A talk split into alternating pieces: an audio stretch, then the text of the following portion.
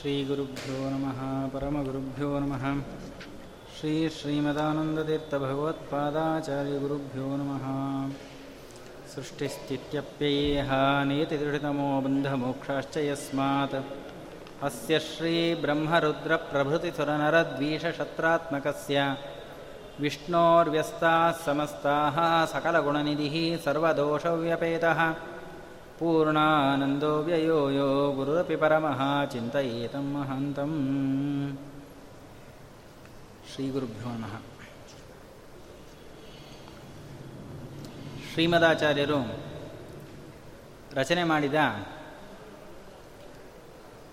ಮೂವತ್ತ ಏಳು ಗ್ರಂಥಗಳಲ್ಲಿ ಅಪೂರ್ವವಾಗಿರತಕ್ಕಂತಹ ಒಂದು ಗ್ರಂಥರತ್ನ ತಂತ್ರಸಾರ ಸಂಗ್ರಹ ಅಂತ ಆ ಗ್ರಂಥದ ಬಗ್ಗೆ ಆ ಗ್ರಂಥಕ್ಕೆ ನಮ್ಮ ವ್ಯಾಸರಾಜ ಮಠದ ಪೂರ್ವಿಕರಾಗಿರತಕ್ಕಂತಹ ಶೇಷಚಂದ್ರಿಕಾಚಾರ್ಯರು ರಚನೆ ಮಾಡಿದ ವ್ಯಾಖ್ಯಾನದ ಮಹತ್ವವನ್ನು ಒಂದೆರಡು ಅದರಲ್ಲಿನ ವಿಶೇಷ ವಿಷಯಗಳನ್ನು ಈ ಸಭೆಯಲ್ಲಿ ಗುರುಗಳ ಮುಂದೆ ಸಮರ್ಪಣೆ ಮಾಡಲಿಕ್ಕೆ ಇಷ್ಟಪಡ್ತೇವೆ ಭಗವಂತ ಸೃಷ್ಟಿ ಮಾಡ್ತಾನೆ ಅನ್ನೋದು ಎಲ್ಲ ಗ್ರಂಥಗಳಲ್ಲ ಪ್ರಾರಂಭದಲ್ಲೂ ಕೂಡ ಹೇಳಿಕೊಂಡು ಬರ್ತಾರೆ. ಯಾತಕ್ಕೆ ಎಲ್ಲ ವಿಷಯದಲ್ಲೂ ಕೂಡ ಭಗವಂತನ ಸೃಷ್ಟಿಯ ವಿಚಾರವನ್ನೇ ಹೇಳ್ತಾರೆ ಎನ್ನುವ ಅಂಶವನ್ನು ತೆಗೆದುಕೊಂಡು ಆಚಾರ್ಯ ಹೇಳ್ತಾರೆ ಸೃಷ್ಟೌಲಯೇ ತಾರತಮ್ಯಂ ದೇವಾನಾಂ ನ್ಯಾಯತೆ ಸ್ಫುಟಂ ಅಂತ. ನಮ್ಮ ಮತದ ವಿಶೇಷವಾಗಿರ್ತಕ್ಕಂತಹ ಅಂಶ ಏನು ಅಂದರೆ ಬೇರೆ ಯಾವ ದಾರ್ಶನಿಕರು ಕೂಡ ಒಪ್ಪದೇ ಇರತಕ್ಕಂತಹ ಅಂಶ ತಾರತಮ್ಯ. ಮೋಕ್ಷದಲ್ಲೂ ಸಹ ತಾರತಮ್ಯ ಇದೆ ಎನ್ನುವ ಅಂಶವನ್ನು ಶ್ರೀಮದಾಚಾರ್ಯರು ತಮ್ಮ ದ್ವೈತ ದರ್ಶನದಲ್ಲಿ ಪ್ರತಿಪಾದನೆ ಮಾಡಿರ್ತಕ್ಕಂಥದ್ದು ಇಂತಹ ತಾರತಮ್ಯ ಎಲ್ಲಿ ಸ್ಪಷ್ಟ ಆಗತ್ತೆ ಅಂದರೆ ಸೃಷ್ಟಿ ಹಾಗೂ ಲಯವನ್ನು ನೋಡಿದಾಗ, ಅಂದರೆ ಸೃಷ್ಟಿ ಹೇಗೆ ಆಗ್ತಾರೆ, ದೇವತೆಗಳ ಸೃಷ್ಟಿ ಹೇಗೆ ನಡೆಯುತ್ತೆ ದೇವತೆಗಳು ಲಯ ಹೇಗೆ ಆಗ್ತಾರೆ? ಈ ಎರಡು ಅಂಶಗಳನ್ನು ನೋಡಿದಾಗ ದೇವತೆಗಳ ತಾರತಮ್ಯ ಸ್ಪಷ್ಟ ಆಗ್ತಾ ಇದೆ. ಅದಕ್ಕೋಸ್ಕರ ಪ್ರತಿಯೊಂದು ಗ್ರಂಥಗಳಲ್ಲಿ ಸೃಷ್ಟಿಯ ವಿಚಾರವನ್ನು ಹೇಳ್ತಾರೆ. ಸರಿ, ಸೃಷ್ಟಿಯ ವಿಚಾರವನ್ನು ಹೇಳಬೇಕಾದ್ರೆ ತಂತ್ರಸಾರ ಸಂಗ್ರಹದಲ್ಲಿ ಸೃಷ್ಟಿಯ ವಿಚಾರವನ್ನು ಯಾಕೆ ಹೇಳಿದ್ರು? ಅಂದರೆ ಅದಕ್ಕೆ ಒಂದು ಕಾರಣವನ್ನು ರಘುನಾಥ ತೀರ್ಥರು ಕೊಡ್ತಾರೆ. ನಮ್ಮಲ್ಲಿ ಬ್ರಹ್ಮಾಂತ ಗುರವಶ್ಚೈವ ಸಂಪ್ರದಾಯ ಪ್ರವರ್ತಕಾ ಅಂತ ಆಚಾರ್ಯ ಹೇಳಿರ್ತಕ್ಕಂಥ ಒಂದು ಮಾತಿದೆ. ಯಾವ ಯಾವ ಧರ್ಮಾಚರಣೆಯನ್ನು ಹೇಗೆ ಮಾಡಬೇಕು ಅನ್ನುವುದನ್ನು ನಿಯಮನ ಮಾಡ್ತಕ್ಕಂಥವ್ರು ಯಾರು ಅಂದರೆ ಬ್ರಹ್ಮಾಂತಹ ಗುರವಃ ನಮ್ಮ ಗುರುಗಳಿಂದ ಆರಂಭ ಮಾಡಿಕೊಂಡು ಬ್ರಹ್ಮದೇವರವರೆಗಿನ ಇರತಕ್ಕಂತಹ ಎಲ್ಲರೂ ಕೂಡ ಬ್ರಹ್ಮಾಂತ ಗುರುವಶ್ಚೈವ ಸಂಪ್ರದಾಯ ಪ್ರವರ್ತಕ ಸಂಪ್ರದಾಯವನ್ನು ಮಾಡಿಕೊಟ್ಟಂಥವರು. ಹಾಗಾದರೆ ಸಂಪ್ರದಾಯ ಅಂದರೆ ಏನು ಅಂತ ಪ್ರಶ್ನೆ ಬರುತ್ತೆ. ಸಂಪ್ರದಾಯ ಶಬ್ದಕ್ಕೆ ಅರ್ಥ ಏನು ಅಂದರೆ ಗ್ರಂಥಿಕವಾಗಿ, ಪ್ರಮಾಣ ಪುರಸ್ಸರವಾಗಿ ಇಂತಹ ತಂತ್ರವನ್ನು ಹೀಗೆ ಆಚರಣೆ ಮಾಡಬೇಕು ಎಂಬುದಾಗಿ ಎಲ್ಲ ಸ್ಮೃತಿಗಳು ಹೇಳ, ಹೇಳುತ್ತವೆ. ಆದರೆ ಕೆಲವು ಕಡೆ ಸ್ಮೃತಿಗಳಿರೋದಿಲ್ಲ. ಅಲ್ಲಿ ಶಿಷ್ಟರು ಅನುಚ ಅನುಸರಣೆ ಮಾಡಿರ್ತಾರೆ. ಈ ಸಮಯದಲ್ಲಿ ಹೀಗೆ ಮಾಡಬೇಕು ಅಂತ. ಉದಾಹರಣೆಗೆ, ವೈಶ್ವದೇವ ಮಾಡ್ತೇವೆ. ವೈಶ್ವದೇವ ಮಾಡಿದಾಗ ನಾರಾಯಣ ಮಂತ್ರದಿಂದ ಆಹುತಿ ಕೊಡ್ತೇವೆ. ಅದಾದಮೇಲೆ ಒಮ್ಮೆ ಕೈ ತೊಳ್ಕೊಳ್ತೇವೆ ಕೈ, ಮತ್ತೆ ಇನ್ನೊಮ್ಮೆ ನಾರಾಯಣ ಮಂತ್ರದಿಂದ ಆಹುತಿ ಕೊಡ್ತೇವೆ. ಈ ಮಧ್ಯದಲ್ಲಿ ಕೈ ತೊಳ್ಕೊತೇವಲ್ಲ, ಈ ಕೈ ತೊಳ್ಕೊಳ್ಬೇಕು ಅನ್ನೋದನ್ನು ಯಾವ ಪ್ರಮಾಣ ಗ್ರಂಥಗಳಲ್ಲೂ ಬರೆದಿರಲ್ಲ. ಆದರೆ ಎಲ್ಲ ಶಿಷ್ಟರು ಕೂಡ ಆಚರಣೆ ಮಾಡ್ಕೊಂಡ್ಬಂದಿರ್ತಾರೆ ಇದನ್ನು ಶಿಷ್ಟಾಚಾರ ಪರಂಪರೆ ಅಂತ ಕರೀತಾರೆ. ಅದಕ್ಕೆ ಗೀತಾ ಭಾಷ್ಯದಲ್ಲೂ ಕೂಡ ಆಚಾರ್ಯರು ಹೇಳಬೇಕಾದರೆ, ಋಷಿ ಸಂಪ್ರದಾಯ ಜ್ಞಾನಿಗಳ ಸಂಪ್ರದಾಯದಲ್ಲಿ ಯಾವುದು ಬಂದಿದೆಯೋ ಅದನ್ನು ನಾವು ನಮ್ಮ ಧರ್ಮಾಚರಣೆಗೆ ತೆಗೆದುಕೊಳ್ಬೇಕು ಅಂತ ಕರೀತಾರೆ. ಹಾಗಾದರೆ ಈ ಸಂಪ್ರದಾಯವನ್ನು ಹಾಕಿಕೊಟ್ಟವರು ಯಾರು ಮೊದಲಿಗೆ ಅಂತಂದರೆ ಬ್ರಹ್ಮ ಅಂತ ಗುರವಹ. ಬ್ರಹ್ಮದೇವರಿಂದ ಈ ಸಂಪ್ರದಾಯದ ಪ್ರವರ್ತೆ ಆರಂಭ ಆಗಿದ್ದಂತೆ.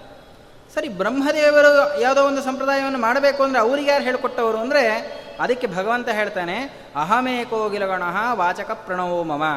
ಪ್ರಳಯ ಕಾಲದಲ್ಲಿ ನಾನೊಬ್ಬನೇ ಇದ್ದೆ, ಲಕ್ಷ್ಮೀದೇವಿ ನನ್ನ ಪಾದಸೇವೆಯನ್ನು ಮಾಡ್ತಾ ಇದ್ಲು. ಆಗ ಬ್ರಹ್ಮದೇವರು ಬಂದು ನನ್ನ ಪಾದಸೇವೆಯನ್ನು ಮಾಡಿ, ನನಗೆ ಧರ್ಮಾಚರಣೆಯ ರಹಸ್ಯವನ್ನು ಉಪದೇಶ ಮಾಡು ಅಂತ ಕೇಳಿಕೊಂಡಾಗ, ಆ ಬ್ರಹ್ಮದೇವರಿಗೆ ನಾನು ಧರ್ಮಾಚರಣೆಯನ್ನು ಉಪದೇಶ ಮಾಡಿದೆ. ಅಂದರೆ ಆ ಬ್ರಹ್ಮದೇವರು ಮೊಟ್ಟ ಮೊದಲಿಗೆ ಸಂಪ್ರದಾಯ ಪ್ರವರ್ತಕರು. ನಮ್ಮ ಮಠದ ಸಂಪ್ರದಾಯ ಪ್ರವರ್ತಕರು ಅಂತ ನಾವು ಕಂಬಾಲೂರು ರಾಮಚಂದ್ರ ತೀರ್ಥರನ್ನು ಹೇಳ್ತೇವೆ ಬರೀ ಕಂಬಾಲೂರು ರಾಮಚಂದ್ರ ತೀರ್ಥರು ಮಾತ್ರವಲ್ಲ, ರಘುನಾಥ ತೀರ್ಥರು ಕೂಡ ನಮ್ಮ ಮಠದ ಸಂಪ್ರದಾಯ ಪ್ರವರ್ತಕರು. ಇದು ಎಷ್ಟೋ ಜನಕ್ಕೆ ಗೊತ್ತೇ ಇಲ್ಲ. ರಘುನಾಥ ತೀರ್ಥರು ನಮ್ಮ ಏಕಾದಶಿ ಆಚರಣೆಗೆ ಸಂಬಂಧಪಟ್ಟಂತೆ ಹೀಗೆ ಆಚರಣೆ ಮಾಡಬೇಕು ಅಂತ ಸಂಪ್ರದಾಯವನ್ನು ಹಾಕಿಕೊಟ್ರೆ, ರಘುನಾಥ ತೀರ್ಥರು ನಮ್ಮ ಮಠದ ಪೂಜಾ ಕ್ರಮ, ನಮ್ಮ ಮಠದಲ್ಲಿ ಸನ್ಯಾಸಿಗಳು ಆನೇಕ ಮಾಡುವ ಕ್ರಮ, ಇವೆಲ್ಲವನ್ನೂ ಕೂಡ ತಮ್ಮ ಈ ತಂತ್ರಸಾರದ ವ್ಯಾಖ್ಯಾನದಲ್ಲಿ ಹೀಗೆ ವ್ಯಾಸರಾಜ ಮಠದ ಸಂಪ್ರದಾಯ ಏನು ಅನ್ನುವುದನ್ನು ಗ್ರಂಥಪೂರ್ವಕವಾಗಿ ಮಾಡಿ, ಮಾಡಿಕೊಟ್ಟಿದ್ದಾರೆ. ಇನ್ನು ಯಾವ ಮಠದಲ್ಲೂ ಕೂಡ ಇಂತಹ ಗ್ರಂಥದಲ್ಲಿ ಹೀಗೆ ಮಾಡಬೇಕು ಅನ್ನೋ ಉಲ್ಲೇಖ ಇಲ್ಲ. ಆದರೆ ರಘುನಾಥ ತೀರ್ಥರು ನಮ್ಮ ಮಠದ ಪ್ರತಿಯೊಂದು ಅಂಶಗಳಲ್ಲಿ ಸನ್ಯಾಸಿಗಳ ಆಚರಣೆ ಹೇಗೆ, ಪೂಜೆಯ ಆಚರಣೆ ಹೇಗೆ, ಅವರ ಕ್ರಮ ಏನು ಗುರುಮಂತ್ರ ಮಾಡುವ ಕ್ರಮ ಏನು? ಪ್ರತಿಯೊಂದನ್ನು ಕೂಡ ಅಸ್ಮನ್ ಮಠ ಸಂಪ್ರದಾಯ ಅಂತ ಹೇಳಿ ಮಾಡಿಕೊಡ್ತಾರೆ. ಅಂದರೆ ಆ ರಘುನಾಥ ತೀರ್ಥರ ತಂತ್ರಸಾರದ ವ್ಯಾಖ್ಯಾನದ ಮಹತ್ವ ಅಷ್ಟು ವಿಶೇಷವಾಗಿರತಕ್ಕಂಥದ್ದು ಇವರು ಯಾತಕ್ಕೆ ಮಾಡಿದ್ದು ಅಂದರೆ ಇವರು ಕೂಡ ಸಂಪ್ರದಾಯ ಅಂತ ಹೇಳಿದ್ರೆ ತಮ್ಮ ಗುರುಗಳಿಂದ ತಿಳಿದುಕೊಂಡು ತಾವು ಹೇಗೆ ಅನುಷ್ಠಾನ ಮಾಡಬೇಕು ಅಂತ ತಿಳಿದುಕೊಂಡು ಅದು ಪುಸ್ತಕದಲ್ಲಿರೋದಿಲ್ಲ, ಪ್ರಮಾಣ ಇರೋದಿಲ್ಲ. ಅದನ್ನು ಲಿಖಿತವಾಗಿ ಬರೀತಾರೆ. ಹಾಗೆ ಭಗವಂತನಿಂದ ಯಾವ ಸ್ಮೃತಿಗಳಲ್ಲೂ ಇಲ್ಲದೇ ಇರತಕ್ಕಂತಹ ವಿಷಯವನ್ನು ತಿಳಿದುಕೊಂಡು ಬ್ರಹ್ಮದೇವರು ಹೀಗೆ ಮಾಡಬೇಕು ಅಂತ ಏನು ಬರೆದ್ರು, ಆಗ ಬ್ರಹ್ಮದೇವರ ಸಂಪ್ರದಾಯ ಪ್ರವರ್ತಕರಾದರು. ಬ್ರಹ್ಮದೇವರಿಂದ ಆರಂಭ ಮಾಡಿಕೊಂಡು ಮತ್ತೆ ಉಳಿದ ಎಲ್ಲ ಗುರುಗಳು ಕೂಡ ಆಯಾ ಕಾಲಕ್ಕೆ ಒಂದೊಂದು ಸಂಪ್ರದಾಯವನ್ನು ಮಾಡಿಕೊಡ್ತಾ ಬಂದರು. ಹೀಗೆ ಈ ತಂತ್ರಸಾರದ ಆರಂಭ ಆಗಿದ್ದು ಹೇಗೆ ಅಂದರೆ, ಭಗವಂತನಿಂದ ಬ್ರಹ್ಮದೇವರು ಪ್ರತಿನಿತ್ಯ ಮಾಡತಕ್ಕಂತಹ ದೇವಪೂಜೆಯ ಕ್ರಮ. ನಾವು ಪ್ರತಿನಿತ್ಯ ಮಾಡತಕ್ಕಂತಹ ಯೋಗದ ಅನುಷ್ಠಾನದ ಕ್ರಮ. ಪ್ರತಿನಿತ್ಯ ಮಾಡತಕ್ಕಂತಹ ಜಪದ ಕ್ರಮ. ಇವೆಲ್ಲವನ್ನು ಕೂಡ ತಿಳಿದುಕೊಂಡು ಹೀಗೆ ಆಚರಣೆ ಮಾಡಿ ಅಂತ ಸನಕಾದಿ ಋಷಿ ಪರಂಪರೆಗೆ ಹೇಳಿಕೊಟ್ರು. ನಮಗೆ ಎಲ್ಲ ಪರಂಪರೆಗೂ ಕೂಡ ಯಾರು ಮುಖ್ಯರು ಅಂತ ಹೇಳಿದ್ರೆ ದುರ್ವಾಸರಿಂದ ಆರಂಭ ಮಾಡಿಕೊಂಡು ನಮ್ಮ ಸಂಪ್ರದಾಯವನ್ನು, ನಮ್ಮ ಪ್ರವರ ಪರಂಪರೆಯನ್ನು ಹೇಳ್ತೇವೆ.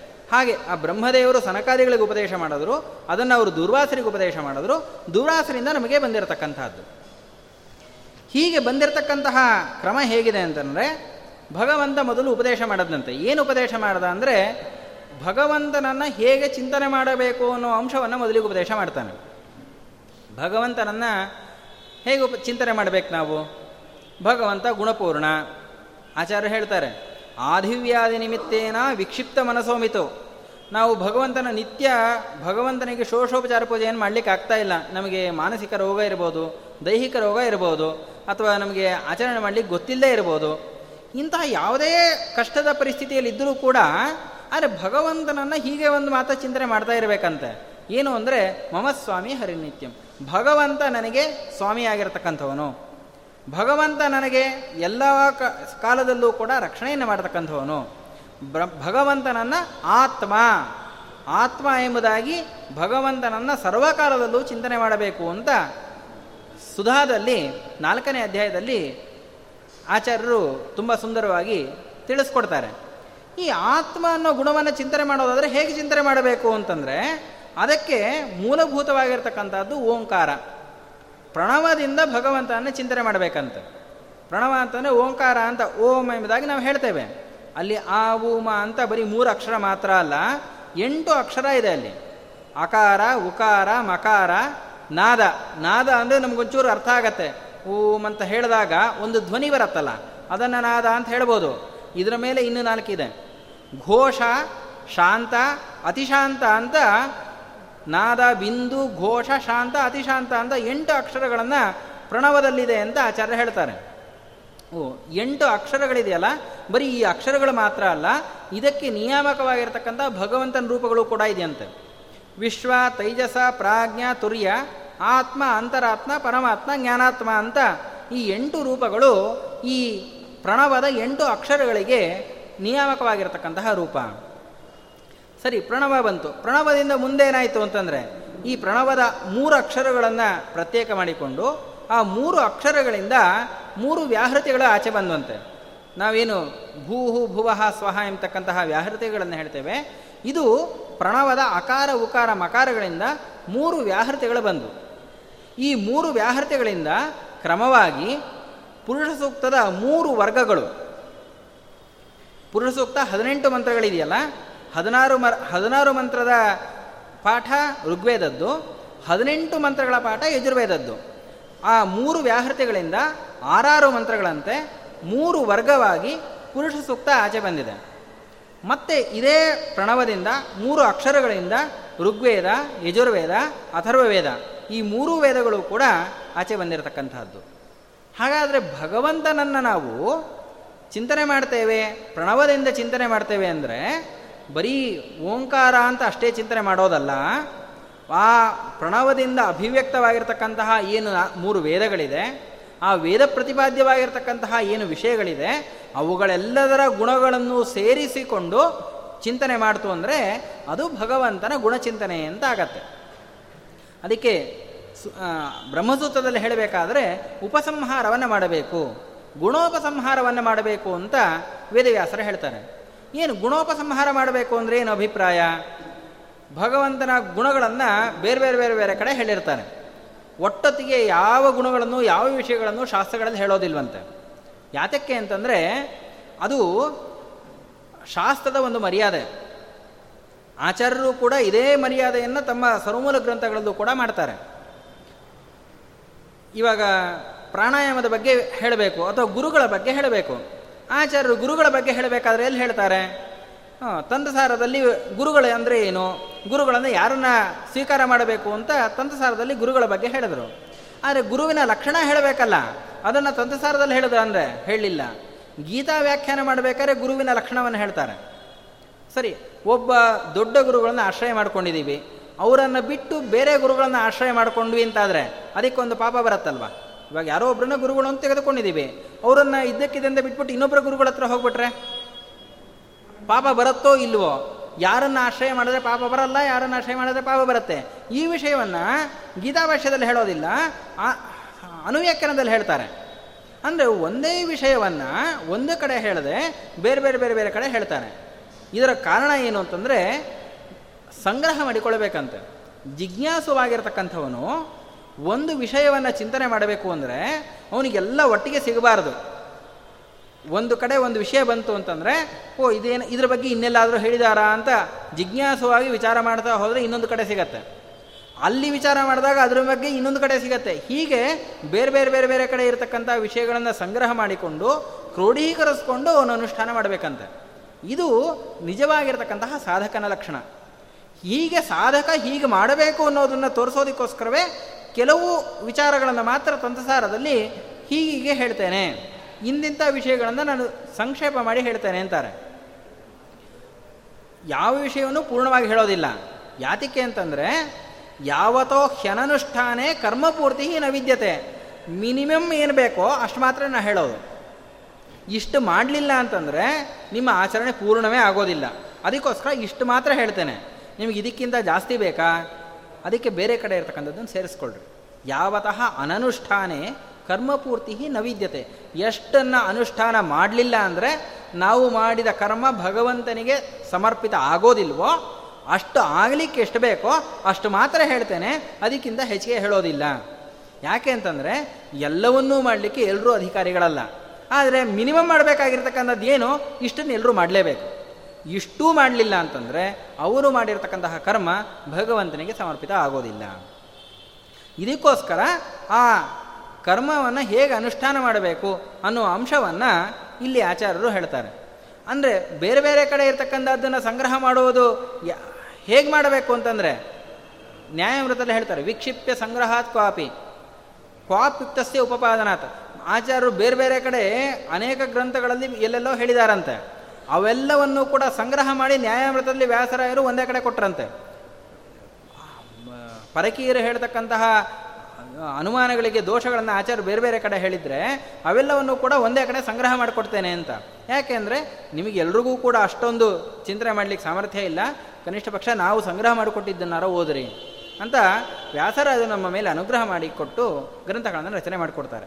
ಹಾಗೆ ಇಲ್ಲೂ ಕೂಡ ಶ್ರೀಮದಾಚಾರ್ಯರು ಬೇರೆ ಬೇರೆ ಕಡೆ ಗ್ರಂಥಗಳಲ್ಲಿರ್ತಕ್ಕಂತಹ ಮೂಲ ಗ್ರಂಥಗಳಲ್ಲಿರ್ತಕ್ಕಂತಹ ಅಂಶಗಳನ್ನು ಸಂಗ್ರಹ ಮಾಡಿ ತಂತ್ರಸಾರ ಸಂಗ್ರಹ ಅಂತ ಗ್ರಂಥವನ್ನು ಮಾಡಿದ್ರು. ಅಥ ವಿಷ್ಣೂದಿತೇ ತಂತ್ರಸಾರೆ. ಭಗವಂತ ತಂತ್ರಸಾರ ಅನ್ನುವ ಗ್ರಂಥವನ್ನು ರಚನೆ ಮಾಡಿದಾನಂತೆ. ಅವನು ಹೇಳಿದ ತಂತ್ರಸಾರ ಅನ್ನೋ ಗ್ರಂಥದಲ್ಲಿ ಏನು ವಿಷಯಗಳಿದೆಯೋ ಅದರ ಸಂಗ್ರಹ ಮಾಡಿ ಆಚಾರ್ಯರು ತಂತ್ರಸಾರ ಸಂಗ್ರಹ ಅಂತ ಗ್ರಂಥವನ್ನು ಮಾಡಿಕೊಟ್ಟಿದ್ದು. ಸರಿ, ಭಗವಂತ ಪ್ರಣವದಿಂದ ವಾಚ್ಯ ಅನ್ನುವ ಅಂಶವನ್ನು ಹೇಳಿಕೊಂಡು ಬಂದು, ಸರಿ, ಪ್ರಣವದಿಂದ ಮುಂದೇನಾಯಿತು? ಪ್ರಣವದಿಂದ ವ್ಯಾಹೃತಿ ಬಂತು, ವೇದಗಳು ಬಂತು, ಇವೆಲ್ಲವನ್ನು ಕೂಡ ನಾವು ಹೇಗೆ ಅನುಷ್ಠಾನ ಮಾಡಬೇಕು? ನಮ್ಮ ನಿತ್ಯ ಅನುಷ್ಠಾನದಲ್ಲಿ ಇದರ ಉಪಯೋಗ ಹೇಗೆ ಅಂದರೆ, ಪ್ರಾಣಾಯಾಮವನ್ನು ಮಾಡ್ರಿ. ಪ್ರಾಣಾಯಾಮದಿಂದ ಭಗವಂತನ ಸರ್ವರೂಪಗಳನ್ನು ಕೂಡ ಚಿಂತನೆ ಮಾಡದಂತೆ ಆಗತ್ತೆ. ಹೇಗೆ, ಪ್ರಾಣಾಯಾಮದಲ್ಲಿ ಹೇಗೆ ಚಿಂತನೆ ಮಾಡಲಿಕ್ಕೆ ಸಾಧ್ಯ ಅಂತಂದರೆ, ಅದಕ್ಕೆ ಹೇಳ್ತಾರೆ, ಪ್ರಾಣಾಯಾಮದಲ್ಲಿ ಏಳು ವ್ಯಾಹೃತಿಗಳನ್ನು ಹೇಳ್ತೇನೆ. ಭೂಹು ಭುವಃ ಸ್ವಹ, ಮಹ ಜನಃ ತಪಃ ಸತ್ಯಂ. ಈ ಏಳು ವ್ಯಾಹೃತಿಗಳನ್ನು ಹೇಳ್ತಾ ಇದ್ದೀವಲ್ಲ ಈ ಏಳು ವ್ಯಾಹೃತಿಗಳನ್ನು ಚಿಂತನೆ ಮಾಡಬೇಕಾದ್ರೆ ಏಳು ಲೋಕಗಳನ್ನು ಚಿಂತನೆ ಮಾಡಿರಿ.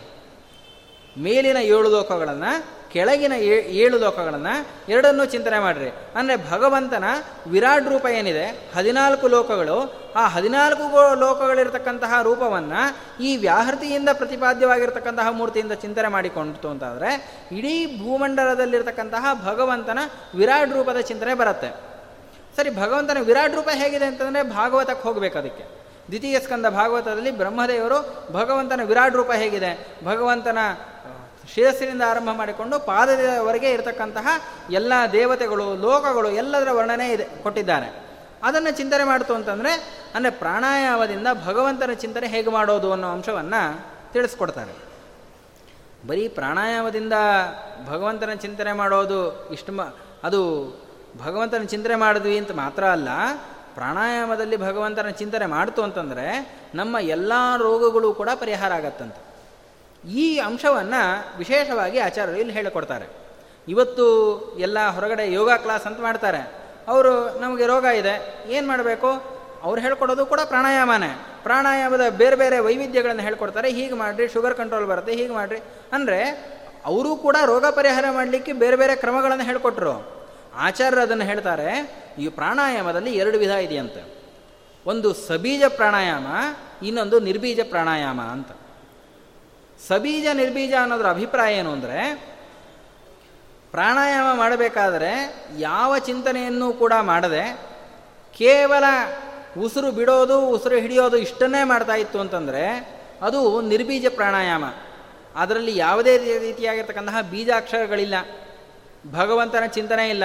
ಕೇವಲ ಉಸಿರು ಆಚೆ ಹೋಯಿತು, ಬಂತು. ಇಷ್ಟೇ ಮಾಡ್ತು ಅಂತಂದರೆ ಇದು ನಿರ್ಬೀಜ ಪ್ರಾಣಾಯಾಮ. ಇದು ಏನಕ್ಕೆ ಕಾರಣ ಅಂತಂದರೆ ದೇಹದ ರೋಗ ಮಾತ್ರ ಪರಿಹಾರ ಆಗತ್ತೆ ಅಷ್ಟೇ ಹೊರತು ಭವರೋಗ ಪರಿಹಾರ ಆಗೋದಿಲ್ಲ. ಅದೇ ಸಬೀಜ ಪ್ರಾಣಾಯಾಮ.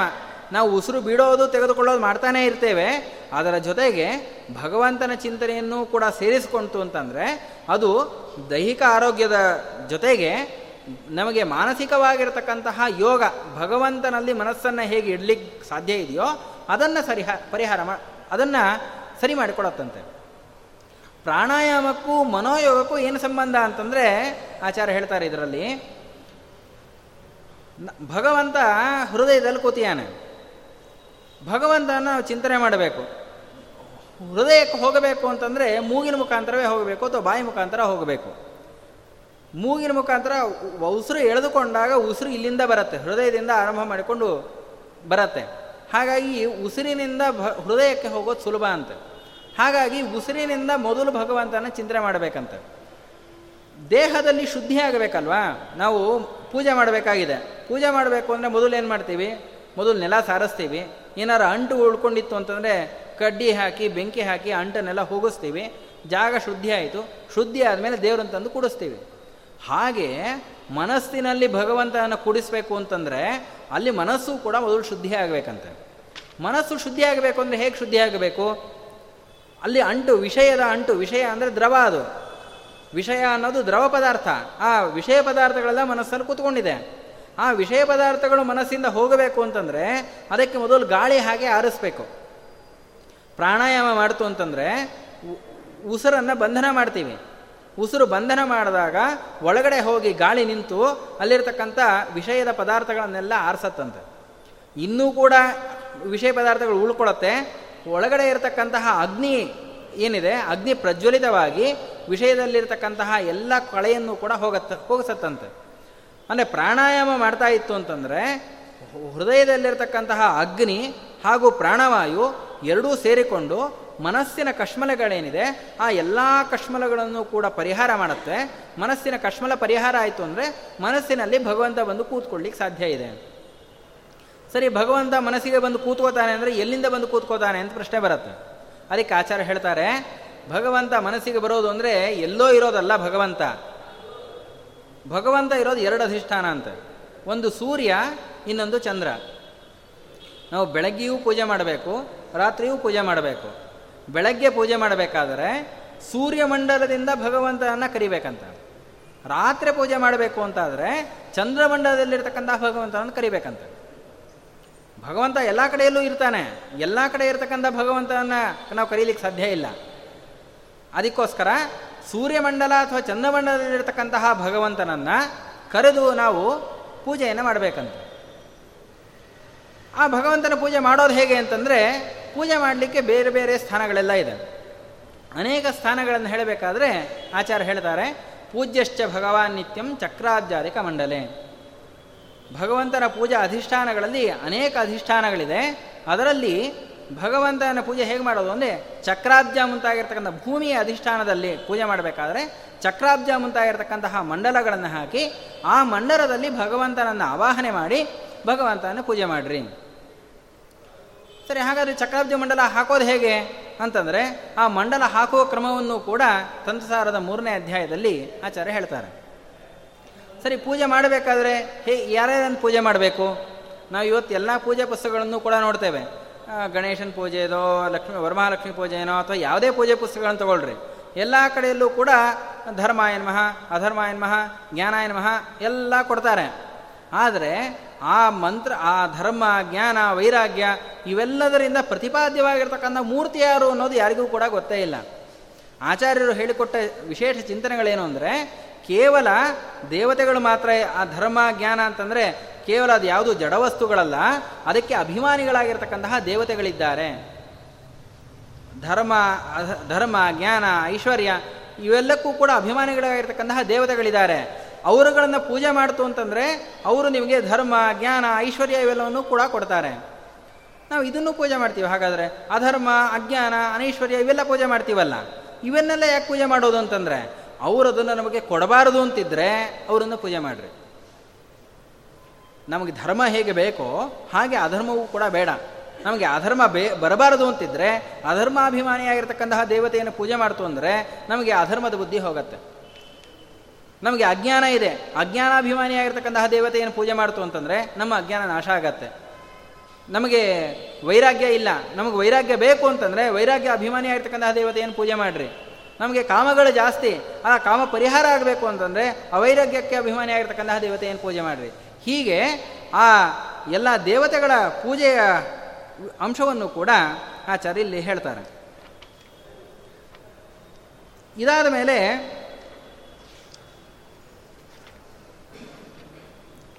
ಭಗವಂತನ ಪೂಜೆಯನ್ನು ಮಾಡುವ ಕ್ರಮವನ್ನು ಹೇಳಿಕೊಂಡು ಬಂದು ಭಗವಂತನನ್ನು ಕಡೆಯಲ್ಲಿ ಹೇಗೆ ಚಿಂತನೆ ಮಾಡಬೇಕು? ಅನ್ನುವ ಅಂಶವನ್ನೇ ಹೇಳ್ತಾರೆ. ನಯಜ್ಞ ನಚತೀರ್ಥಾನಿ ನೋಪವಾಸ ವ್ರತಾನಿ ಚ ದೈವತಾನಿ ಚ ಸರ್ವಾಣಿ ತಾತುಂ ತಂ ಶಕ್ತಿಯುಕ್ವಚಿತ್ ಭಗವಂತನನ್ನು ಸರ್ವೋತ್ತಮ ಅಂತ ಚಿಂತನೆ ಮಾಡದೇ ಇತ್ತು ಅಂತಾದರೆ, ಆಗ ಯಾರೂ ಕೂಡ ಭಗವಂತ ಆ ಪೂಜೆ ಮಾಡ್ತಕ್ಕಂಥವನ್ನು ರಕ್ಷಣೆ ಮಾಡಲಿಕ್ಕೆ ಸಾಧ್ಯ ಇಲ್ವಂತೆ. ನಾವು ಅನೇಕ ರೀತಿಯ ಪೂಜೆ ಮಾಡ್ತಾನೆ ಇರ್ತೀವಿ. ಭಗವಂತನ ಪೂಜೆಯನ್ನು ಕೂಡ ಮಾಡ್ತೀವಿ. ಆದರೆ ಭಗವಂತನ ಪೂಜೆಯನ್ನು ಮಾಡಬೇಕಾದ್ರೆ ಭಗವಂತನ ಸರ್ವೋತ್ತಮತ್ವದ ಚಿಂತನೆ ಇಲ್ಲದೆ ಪೂಜೆ ಮಾಡ್ತು ಅಂತಾದರೆ, ನಾವು ಮಾಡ್ತಕ್ಕಂಥ ವ್ರತವು, ಉಪವಾಸವು, ಅಥವಾ ಯಜ್ಞಗಳು, ಇದು ಯಾವುದೂ ಕೂಡ ನಮ್ಮನ್ನು ರಕ್ಷಣೆ ಮಾಡೋದಿಲ್ವಂತೆ. ಪ್ರಧಾನವಾಗಿರ್ತಕ್ಕಂತಹ ವ್ರತ ಅಂದರೆ ಏಕಾದಶಿ ವ್ರತ.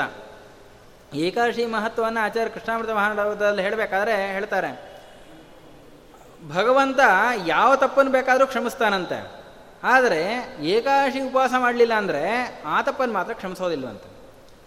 ಎಷ್ಟು ಮಟ್ಟಿಗೆ ಅಂತಂದರೆ, ಲಕ್ಷ್ಮೀದೇವಿ ಶಿಫಾರಸ್ ಮಾಡಿದ್ರೂ ಕೂಡ ನಾವು ಲಕ್ಷ್ಮೀದೇವಿಯನ್ನು ಪೂಜೆ ಮಾಡಿ ಲಕ್ಷ್ಮೀದೇವಿ ಭಕ್ತರಾದರು ಅಂತ ಇಟ್ಕೋಣ ಒಂದು ವೇಳೆ ಲಕ್ಷ್ಮೀದೇವಿ ಹೋಗಿ ಭಗವಂತನ ಹತ್ರ, ಸ್ವಾಮಿ, ಇವನು ನನ್ನ ಭಕ್ತ, ಇವನಿಗೆ ಮೋಕ್ಷ ಕೊಡು ಅಂತಂದರೆ, ಏಕಾಶಿ ಉಪವಾಸ ಮಾಡಿರಲಿಲ್ಲ ಅಂತಂದರೆ ಅವನನ್ನು ಭಕ್ತ ಅಂತ ಭಗವಂತ ಒಪ್ಪಲ್ವಂತ.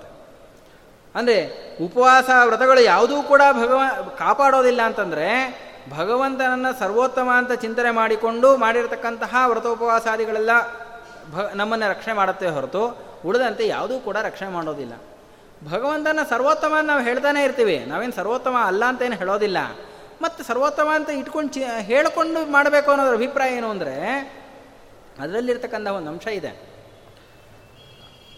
ಭಗವರಿ ಭಗವಂತನ ಸರ್ವೋತ್ತಮ ದೊಡ್ಡವನು ದೊಡ್ಡವನು ಅಂತ ಹೇಳಿದ್ರೆ ಸಾಲದು. ದೊಡ್ಡವನು ಅಂತ ಹೇಳೋದ್ರ ಉದ್ದೇಶ ಏನು? ನಮಗಿಂತ ಅವರು ದೊಡ್ಡವರು. ದೊಡ್ಡವರು ಅಂತಂದಮೇಲೆ ದೊಡ್ಡವರು ಹೇಳಿದ್ದನ್ನು ಕೇಳಬೇಕು. ನಮಗೆ ನಾ ಎಲ್ಲರೂ ನಮ್ಮ ಅಪ್ಪನನ್ನು ದೊಡ್ಡವರು ಅಂತಲೇ ಹೇಳ್ತೀವಿ. ನನಗೆ ನಮ್ಮ ಅಪ್ಪನ ಮೇಲೆ ತುಂಬ ಭಕ್ತಿ ಇದೆ, ಅರೆ ನಮ್ಮ ಅಪ್ಪ ಹೇಳಿದ್ದು ಒಂದು ಮಾತು ನಾ ಕೇಳಲ್ಲ ಅಂದರೆ, ಅದನ್ನು ಅಪ್ಪನ ಭಕ್ತಿ ಅಪ್ಪನಲ್ಲಿರೋ ಭಕ್ತಿ ಅಂತ ಯಾರೂ ಕೂಡ ಕರೆಯಲ್ಲ. ಹಾಗೆ ಭಗವಂತನ ನಮ್ಗೆ ಗೌರವ ಇದೆ, ಭಗವಂತನ ದೊಡ್ಡವನು ಅಂತ ಒಪ್ತೀವಿ. ಆದರೆ ಭಗವಂತ ಹೇಳಿದ್ದು ನಾವು ಕೇಳಲ್ಲ ಅಂತಂದರೆ ಅದನ್ನು ಭಗವಂತನ ಭಕ್ತಿ ಅಂತ ಕರೆಯೋದಿಲ್ವಂತೆ. ಹಾಗಾದರೆ ಭಗವಂತ ಹೇಳಿದಂಗೆ ಕೇಳಿತ್ತು ಅಂತಾದರೆ ಅದು ನಿಜವಾದ ಭಗವಂತನ ಸರ್ವೋತ್ತಮತ್ವದ ಚಿಂತನೆ ಮಾಡಿದಂತಾಗತ್ತೆ. ಹಾಗಾದರೆ ಭಗವಂತ ಹೇಳಿದ್ದನ್ನು ಕೇಳೋದು ಅಂದರೆ ಅಭಿಪ್ರಾಯ ಏನು? ಭಗವಂತ ಬಂದು ನಮಗೇನಾದ್ರು ಸಾಕ್ಷಾತ್ ಉಪದೇಶ ಮಾಡ್ತಾನ? ಏನಿಲ್ಲ. ಭಗವಂತ ಹೇಳಿಯಾನೆ, ಶ್ರುತಿ ಸ್ಮೃತಿ ಮಮೀವಾಗ್ಯ ಶ್ರುತಿಗಳ ಮುಖಾಂತರ, ಸ್ಮೃತಿಗಳ ಮುಖಾಂತರ ಭಗವಂತ ಸಕಲ ಜೀವ ಸಮೂಹಕ್ಕೂ ಕೂಡ ತಾವು ಏನು ಅನುಷ್ಠಾನ ಮಾಡಬೇಕು ಅನ್ನೋದನ್ನು ಉಪದೇಶ ಮಾಡ್ತಾನೆ. ಹಾಗಾಗಿ ಸ್ಮೃತ್ಯುಕ್ತವಾಗಿರ್ತಕ್ಕಂತಹ ಧರ್ಮಾಚರಣೆಯನ್ನು ಮಾಡ್ತು ಅಂತಾದರೆ ಶ್ರುತ್ಯುಕ್ತವಾಗಿರ್ತಕ್ಕಂತಹ ಧರ್ಮಾನುಷ್ಠಾನವನ್ನು ಮಾಡ್ತು ಅಂತಾದರೆ, ಆಗ ನಾವು ಭಗವಂತ ಹೇಳಿರ್ತಕ್ಕಂತಹ ಮಾತನ್ನು ಕೇಳದಂತಾಗತ್ತೆ. ಆಗ ಭಗವಂತನ ಮಾತನ್ನು ನಡೆಸಿದ್ವಿ ನಮ್ಮ ಅಪ್ಪ ಹೇಳಿದಂತೆ ನಾವು ಕೇಳಿದ್ವಿ. ಹಾಗಾಗಿ ಭಗವಂತ ನಮಗೇನು ಬೇಕೋ ಕೊಡ್ತಾನೆ.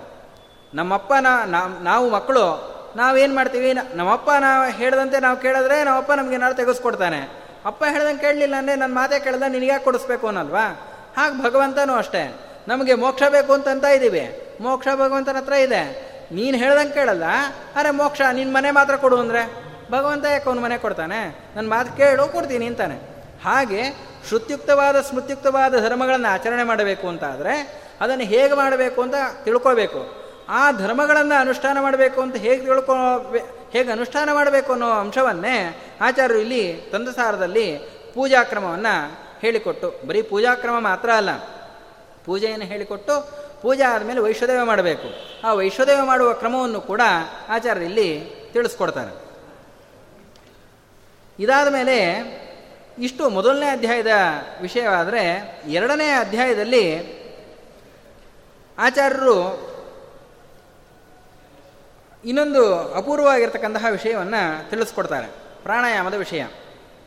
ನಾವು ಪ್ರಾಣಾಯಾಮವನ್ನು ಯಾವಾಗ ಮಾಡಬೇಕು ಅನ್ನುವ ಪ್ರಾಣಾಯಾಮ ಮಾಡಬೇಕು ಅಂತ ತಿಳ್ಕೊಂಡಿರ್ತೇವೆ. ಆದರೆ ಪ್ರಾಣಾಯಾಮ ಯಾವ್ಯಾವಾಗ ಮಾಡಬೇಕು ಅಂತ ಹೇಳಿದ್ರೆ ಜಪ ಅನುಷ್ಠಾನ ಮಾಡೋದಕ್ಕಿಂತ ಪೂರ್ವದಲ್ಲಿ ಪ್ರಾಣಾಯಾಮವನ್ನು ಮಾಡಬೇಕು ಅಂತ ಹೇಳಿಕೊಂಡು ಬಂದು, ಆ ಪ್ರಾಣಾಯಾಮದಲ್ಲಿ ಯಾವ್ಯಾವ ಭಗವಂತನ ರೂಪಗಳನ್ನು ಚಿಂತನೆ ಮಾಡಬೇಕು ಅನ್ನೋ ಅಂಶವನ್ನು ಹೇಳ್ತಾರೆ.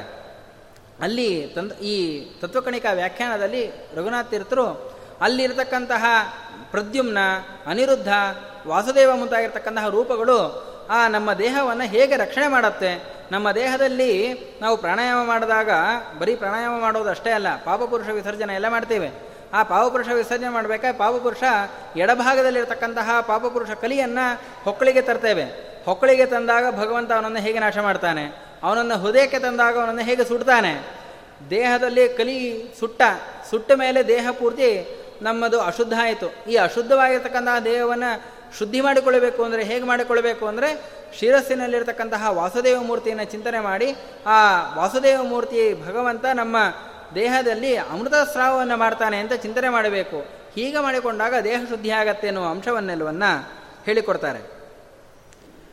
ಇದಾದ ಮೇಲೆ ಪೂಜೆಯನ್ನು ಮಾಡಬೇಕಾದ್ರೆ ಕಲಶ ಸ್ಥಾಪನೆ ಮಾಡಬೇಕು. ಆ ಕಲಶದಲ್ಲಿ ಯಾವ ಭಗವಂತನ ಮೂರ್ತಿಗಳನ್ನು ಚಿಂತನೆ ಮಾಡಬೇಕು? ನೂರು ಕಲಶದ ಮೂರ್ತಿಗಳಿದೆಯಂತೆ. ಅಜಾದಿ ಆರಂಭ ಮಾಡಿಕೊಂಡು ಶಿಂಶುಮಾರನ ಪರ್ಯಂತ ಇರತಕ್ಕಂತಹ ನೂರು ಮೂರ್ತಿಗಳನ್ನು ಚಿಂತನೆ ಮಾಡುವ ಕ್ರಮ. ಮತ್ತು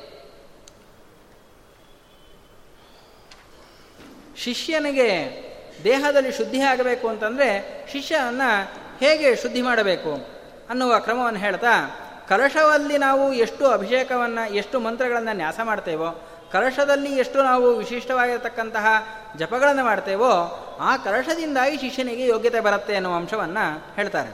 ನಾವು ಮನೆಯಲ್ಲೂ ಪೂಜೆ ಮಾಡ್ತೇವೆ, ಮನೆಯಲ್ಲೂ ಅಭಿಷೇಕ ಮಾಡ್ತೀವಿ. ಮನೆಯಲ್ಲಿ ಪೂಜೆ ಮಾಡಿ ಅಭಿಷೇಕ ಮಾಡಿದಾಗ ತೀರ್ಥ ತೆಗೆದುಕೊಳ್ತೇವೆ. ಅದೇ ಸನ್ನಿಧಾನಕ್ಕೆ ಬಂದಾಗ ಗುರುಗಳು ಕೂಡ ಅಭಿಷೇಕ ಮಾಡ್ತಾರೆ, ಅಲ್ಲೂ ತೀರ್ಥ ತೆಗೆದುಕೊಳ್ತೇವೆ. ಆದರೆ ಅಲ್ಲಿ ತೆಗೆದುಕೊಳ್ತಕ್ಕಂತಹ ತೀರ್ಥಕ್ಕೂ, ಇಲ್ಲಿ ತೆಗೆದುಕೊಳ್ತಕ್ಕಂತಹ ತೀರ್ಥಕ್ಕೂ ಸಾನ್ನಿಧ್ಯದಲ್ಲಿ ವಿಶೇಷ ಇರುತ್ತೆ. ಏನು ವಿಶೇಷ ಅಂತಂದರೆ ಅವರು ಮಾಡ್ತಕ್ಕಂತಹ ಪೂಜೆಯಲ್ಲೇ ವಿಶೇಷ ಇರುತ್ತೆ. ನಾವು ಮನೆಯಲ್ಲಿ ಪೂಜೆ ಮಾಡಬೇಕಾದ್ರೆ ಕಳಶ ದೇವತೆಗಳನ್ನು ಮಾಡ್ತೇವೆ. ಬರೀ ಕಳಶ ಪೂಜೆ ಅಂದ್ರೇನು ಕಳಶ ಕಲಶಾಭಿಮ ದೇವತಾ ಕಳಶಾಭಿಮಾನಿ ದೇವತಾಭ್ಯೋ ನಮಃ ಅಂತ ಇಷ್ಟು ಹೇಳಿ ಪೂಜೆ ಮಾಡಿಬಿಟ್ಟಿರ್ತೇವೆ.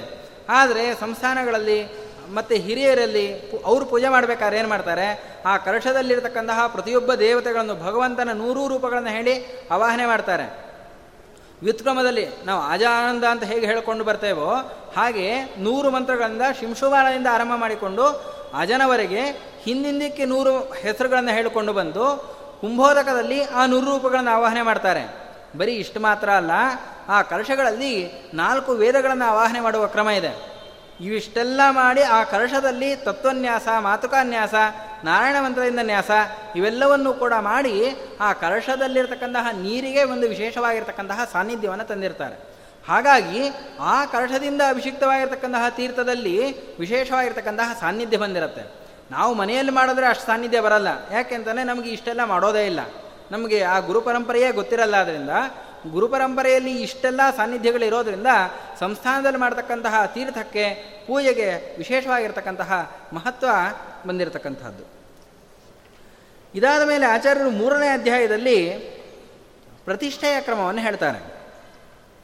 ಒಂದು ಪ್ರತಿಷ್ಠೆ ಮಾಡಬೇಕು ಅಂತಂದರೆ ಎಲ್ಲ ಕಡೆ ಪ್ರತಿಷ್ಠೆ ಆಗ್ತಾ ಇರತ್ತೆ.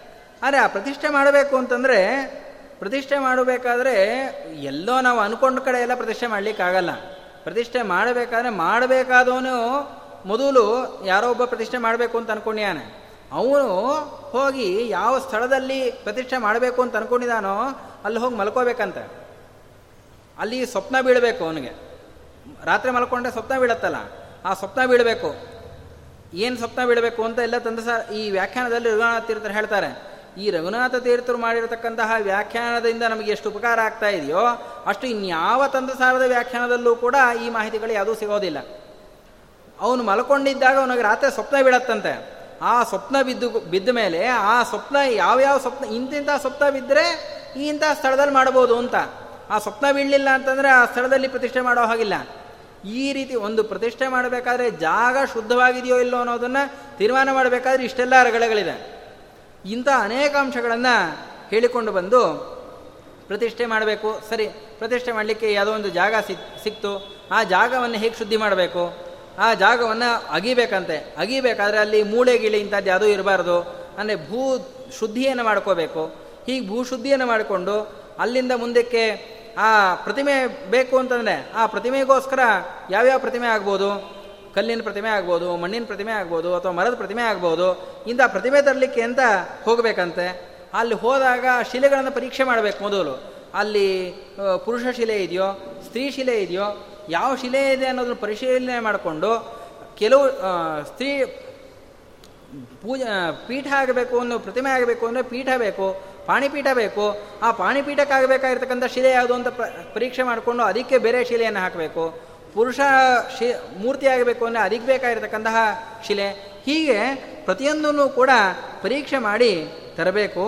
ಮತ್ತು ತರಬೇಕಾದರೂ ಕೂಡ ಅಲ್ಲಿ ಪ್ರತಿಮೆಗೆ ಲಕ್ಷಣಗಳನ್ನು ಹೇಳ್ತಾರೆ. ಆ ತೊಂಬತ್ತಾರು ಲಕ್ಷಣ ಇರತಕ್ಕಂಥ ಪ್ರತಿಮೆಯನ್ನು ಮಾಡಿಸ್ಬೇಕು ಅಂತ? ಇವತ್ತು ಆ ತೊಂಬತ್ತಾರು ಲಕ್ಷಣ ಇರತಕ್ಕಂಥ ಪ್ರತಿಮೆಯನ್ನು ಯಾರು ಕೂಡ ಮಾಡಲಿಕ್ಕೆ ಸಾಧ್ಯವೇ ಇಲ್ಲ. ಯಾಕೆ ಅಂತಂದರೆ, ಆ ತೊಂಬತ್ತಾರು ಲಕ್ಷಣ ಇರತಕ್ಕಂತಹ ದೇಹ ಯಾರದು ಅಂತಂದರೆ, ಅದು ಕೇವಲ ರುಜಿಯೋಗಿಗಳು, ಭಗವಂತ, ಲಕ್ಷ್ಮೀದೇವಿ. ಇವರು, ಈ ಮೂರು ಜನಕ್ಕೆ ಮಾತ್ರ ಆ ಮೂವತ್ತಾರು ಲಕ್ಷಣ ಇರತಕ್ಕಂತಹ, ತೊಂಬತ್ತಾರು ಮಾನ ಇರತಕ್ಕಂತಹ ದೇಹ ಇದೆಯೇ ಹೊರತು ಉಳಿದವ್ರಿಗೆ ಯಾರಿಗೂ ಕೂಡ ಇರೋದೇ ಇಲ್ಲ. ಹಾಗಾಗಿ ಇನ್ನವರು ಆಚಾರ ಹೇಳ್ತಾರೆ ಮಧ್ವೀಯದಲ್ಲಿ ಆಚಾರ ದೇಹವನ್ನು ನೋಡಿದಾಗ, ಓ, ಪ್ರತಿಮಾ ಲಕ್ಷಣ ದರ್ಶನ ಆಯ ಲಕ್ಷ್ಯಂ.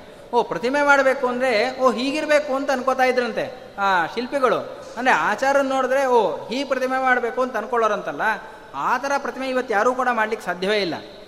ಅಂದರೆ ಪ್ರ, ಒಂದು ಪ್ರತಿಮೆ ಮಾಡಬೇಕಾದ್ರೆ ಇಂತಿಂತಹ ಲಕ್ಷಣಗಳಿರಬೇಕು, ಕಣ್ಣು ಇಷ್ಟು ಉದ್ದ ಇರಬೇಕು, ಕಾಲು ಇಷ್ಟು ಉದ್ದ ಇರಬೇಕು, ಉಗುರು ಇಷ್ಟು ಇಂಚಿರಬೇಕು ಹೀಗೆ ಪ್ರತಿಯೊಂದನ್ನು ಕೂಡ ಹೇಳಿಕೊಂಡು ಬರ್ತಾರೆ ಆಚಾರ್ಯರು. ಈ ತರಹ ವಿಶಿಷ್ಟವಾಗಿರ್ತಕ್ಕಂತಹ ಪ್ರತಿಮೆಯನ್ನು ಮಾಡಿದ ಮೇಲೆ ಅಲ್ಲಿ ಹತ್ತು ದಿವಸ ಒಂದು ಪ್ರತಿಷ್ಠೆ ಆಗಬೇಕು ಅಂದರೆ ಅದು ಒಂದು ದಿವಸ, ಎರಡು ದಿವಸದ ಕಾರ್ಯಕ್ರಮ ಅಲ್ಲ. ಒಂದು ಪ್ರತಿಷ್ಠೆ ಆಗಬೇಕು ಅಂದರೆ ಆ ಪ್ರತಿಮೆಗೆ ಜಲಾಧಿವಾಸದಿಂದ ಆರಂಭ ಮಾಡಿಕೊಂಡು, ಅಂದರೆ ನಲವತ್ತೆಂಟು ದಿವಸದ ಹಿಂದೆ ಜಲಾಧಿವಾಸ ಮಾಡಿದ್ರೆ ಅದಾದ ಮೇಲೆ ಹತ್ತು ದಿವಸ ಅಲ್ಲಿ ಅಂಕುರಾರ್ಪಣ ಅಂತ ಮಾಡಬೇಕು. ಮಣ್ಣಿನ ಮಡಕೆಗಳನ್ನಿಟ್ಟು ಅದರಲ್ಲಿ ಬೀಜಗಳನ್ನು ಹಾಕಿ, ಧಾನ್ಯಗಳನ್ನು ಬರೆಸಿ ಇಷ್ಟೆಲ್ಲ ಮಾಡಿಕೊಂಡು ಹೋಮಗಳನ್ನು ಮಾಡಬೇಕು ಅಂತ ಹೇಳ್ತಾನೆ. ಆ, ಹೋಮಗಳನ್ನು ಹೇಗೆ ಮಾಡಬೇಕು ಅಂತಂದರೆ ಒಂದು ಕುಂಡ ಇಟ್ಟು ಒಂದು ಕುಂಡದಲ್ಲಿ ಮಾಡ್ತಕ್ಕಂಥ ಹೋಮ ಅಲ್ಲ. ಹದಿಮೂರು ಕುಂಡ ಹಾಕಬೇಕಂತ. ಹದಿಮೂರು ಕುಂಡ ಹಾಕಿ ಹದಿಮೂರು ಕುಂಡಗಳಲ್ಲಿ ಆಹುತಿಯನ್ನು ಕೊಡಬೇಕು. ಅದು ಆಹುತಿ ಏನು? ನೂರು ಸಾವಿರ ಅಲ್ಲ, ಹತ್ತತ್ತು ಸಾವಿರ ಆಹುತಿಗಳನ್ನು ಕೊಡಬೇಕು. ಇವತ್ತು ಲೋಕದಲ್ಲಿ ಎಲ್ಲ ಕಡೆ ಪ್ರತಿಷ್ಠೆ ಅಂತಂದ್ರೆ ಏನು? ಇವತ್ತು ಇಲ್ಲಿ ಧನ್ವಂತರಿ ಪ್ರತಿಷ್ಠೆನಾ? ಹಾಂ, ಸರಿ, ಧನ್ವಂತರಿ ಹೋಮ ಮಾಡಿಬಿಡೋದು. ಇನ್ನೆಲ್ಲೋ ನರಸಿಂಹದೇವರ ಪ್ರತಿಷ್ಠೆ. ಹಾಂ, ನರಸಿಂಹ ಮಂತ್ರ ಹೋಮ. ಬರೀ ನರಸಿಂಹ ಮಂತ್ರ ಹೋಮವೋ ಅಥವಾ ಧನ್ವಂತರಿ ಪ್ರತಿಷ್ಠೆಗೆ ಧನ್ವಂತರಿ ಹೋಮವೋ ಅಥವಾ ಇನ್ಯಾವುದೋ ಶ್ರೀನಿವಾಸ ದೇವರ ಪ್ರತಿಷ್ಠೆಗೆ ಶ್ರೀನಿವಾಸ ದೇವರ ಹೋಮನೋ ಅಷ್ಟು ಮಾತ್ರ ಅಲ್ಲ. ಮುಖ್ಯವಾಗಿ ಬೇಕಾಗಿರತಕ್ಕಂಥದ್ದು ಮೂಲಮಂತ್ರದಿಂದ ಹೋಮ. ಮೂಲಮಂತ್ರ ಭಗವಂತನ ಮೂಲಮಂತ್ರ ಏನಿದೆ? ನಾರಾಯಣಾಷ್ಟಕ್ಷರ ಮಂತ್ರ ಆ ನಾರಾಯಣಾಷ್ಟಕ್ಷರ ಮಂತ್ರದಿಂದ ಹತ್ತು ಸಾವಿರ ಆಹುತಿ ಆದರೆ ಆಮೇಲೆ ಈ ಪ್ರತಿಷ್ಠೆ ಮಾಡ್ತೀವಲ್ಲ ಮೂರ್ತಿಗಳು, ಆ ಮೂರ್ತಿಗಳದು ಸಾವಿರ ಆಹುತಿ ಕೊಟ್ಟರೆ ಸಾಕು. ಆದರೆ ಮೂಲಮಂತ್ರದ ಆಹುತಿ ಇದೆಯಲ್ಲ, ಅದು ಹತ್ತು ಸಾವಿರ ಆಹುತಿ ಬೇಕಂತೆ. ಈ ಕ್ರಮದಲ್ಲಿ ಪ್ರತಿಷ್ಠೆ ಆಗಬೇಕು ಅಂತಾರೆ. ಅಂದರೆ ಈ ಥರ ಪ್ರತಿಷ್ಠಾ ಕ್ರಮ ಇದು ಮಿನಿಮಮ್ ಅಂತ.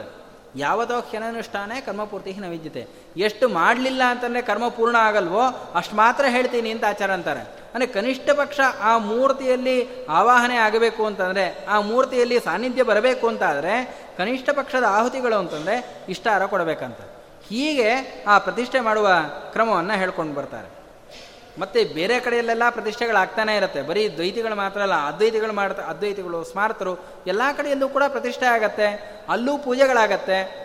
ಅಲ್ಲೂ ಪೂಜೆ ಆದಾಗ ಅಲ್ಲೂ ಕೂಡ ನಾವು ಹೋಗ್ತಾರೆ ಎಷ್ಟೋ ಜನ, ಅಲ್ಲೂ ಕೂಡ ಫಲ ಸಿಗತ್ತೆ. ನಾವು ಮಾಡಿದ ಕಡೆಯಲ್ಲೂ ಪೂಜೆ ಫಲ ಸಿಗತ್ತೆ. ಅಲ್ಲಿಗೂ ಇಲ್ಲಿಗೂ ವ್ಯತ್ಯಾಸ ಏನಪ್ಪ ಅಂತಂದರೆ ಆಚಾರ ಹೇಳ್ತಾರೆ ಗೋಲಕ ದ್ವಿತಯಂ ವಿಷ್ಣೋಹೋ ತಿತಯಂ ವಾ ಪ್ರಕೀರ್ತಿತಂ, ಅನ್ಯದೇವ ಪ್ರತಿಷ್ಠಾಸು ತದಂತಶ್ಚಿಂತಯಿದ್ರಿಂ ಅಂತ. ಯಾವುದೇ ಪ್ರತಿಮೆಗಳನ್ನು ಪೂಜೆ ಮಾಡ, ಪ್ರತಿಷ್ಠೆ ಮಾಡಬೇಕು ಅಂತಾದರೆ, ಅಲ್ಲಿ ಗೋಲಕ ದ್ವಯ ಅಥವಾ ಗೋಲಕ ತ್ರಯವನ್ನು ಚಿಂತನೆ ಮಾಡಬೇಕಂತೆ. ಏನು ಹಾಗಂದರೆ, ಒಂದು ಪ್ರಾಣದೇವರ ಪ್ರತಿಮೆ ಇದೆ. ಪ್ರಾಣದೇವರ ಪ್ರತಿಮೆಯನ್ನು ಪ್ರತಿಷ್ಠೆ ಮಾಡ್ತು ಅಂತಂದರೆ ಪ್ರಾಣದೇವರ ಪ್ರತಿಮೆ, ಪ್ರಾಣದೇವರ ಪ್ರತಿಮೆಯೊಳಗೆ ಭಗವಂತನ ಪ್ರತಿಮೆ. ಇಷ್ಟನ್ನು ಚಿಂತನೆ ಮಾಡಿಕೊಂಡು ಪ್ರತಿಷ್ಠೆ ಮಾಡಿದರೆ ಸಾಕು.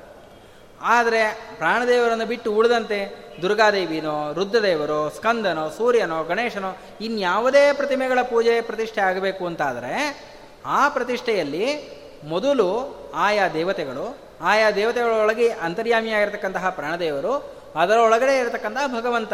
ಹೀಗೆ ಗೋಲಕ ತ್ರಿದಯ ಮೂರು ಗೋಲಕಗಳನ್ನು ಚಿಂತನೆ ಮಾಡಬೇಕು ಅಂತ. ಸರಿ, ಈ ಗೋಲಕದ್ವಯ ಗೋಲಕ ಚಿಂತನೆಯೇ ಮಾಡದೆ ಬೇರೆ ಕಡೆಯಲ್ಲಿ ಪೂಜೆಗಳೆಲ್ಲ ಆಗ್ತಾ ಇದೆಯಲ್ಲ, ಅಲ್ಲಿ ಹೇಗೆ ಫಲ ಸಿಗ್ತಾ ಇದೆಯಲ್ಲ, ಆ ಫಲ ಹೇಗೆ ಸಿಗತ್ತೆ ಅಂದರೆ ಅದನ್ನು ಆಚಾರ್ಯ ಇಲ್ಲಿ ಹೇಳಲ್ಲ, ಬೇರೆ ಕಡೆಯಲ್ಲಿ ಹೇಳ್ತಾರೆ. ಬೇರೆಯವರು ಹೋಮ ಮಾಡ್ತಾರೆ. ಇಂದ್ರಾಯ ಸ್ವಾಹ, ಅಗ್ನೇಯ ಸ್ವಾಹ ಅಂತ ಅವರೂ ಆಹುತಿಯನ್ನು ಕೊಡ್ತಾರೆ. ನಾವು ಇಂದ್ರಾಯ ಸ್ವಾಹ, ಅಗ್ನೇಯ ಸ್ವಾಹ ಅಂತ ಆಹುತಿ ಕೊಡ್ತೀವಿ.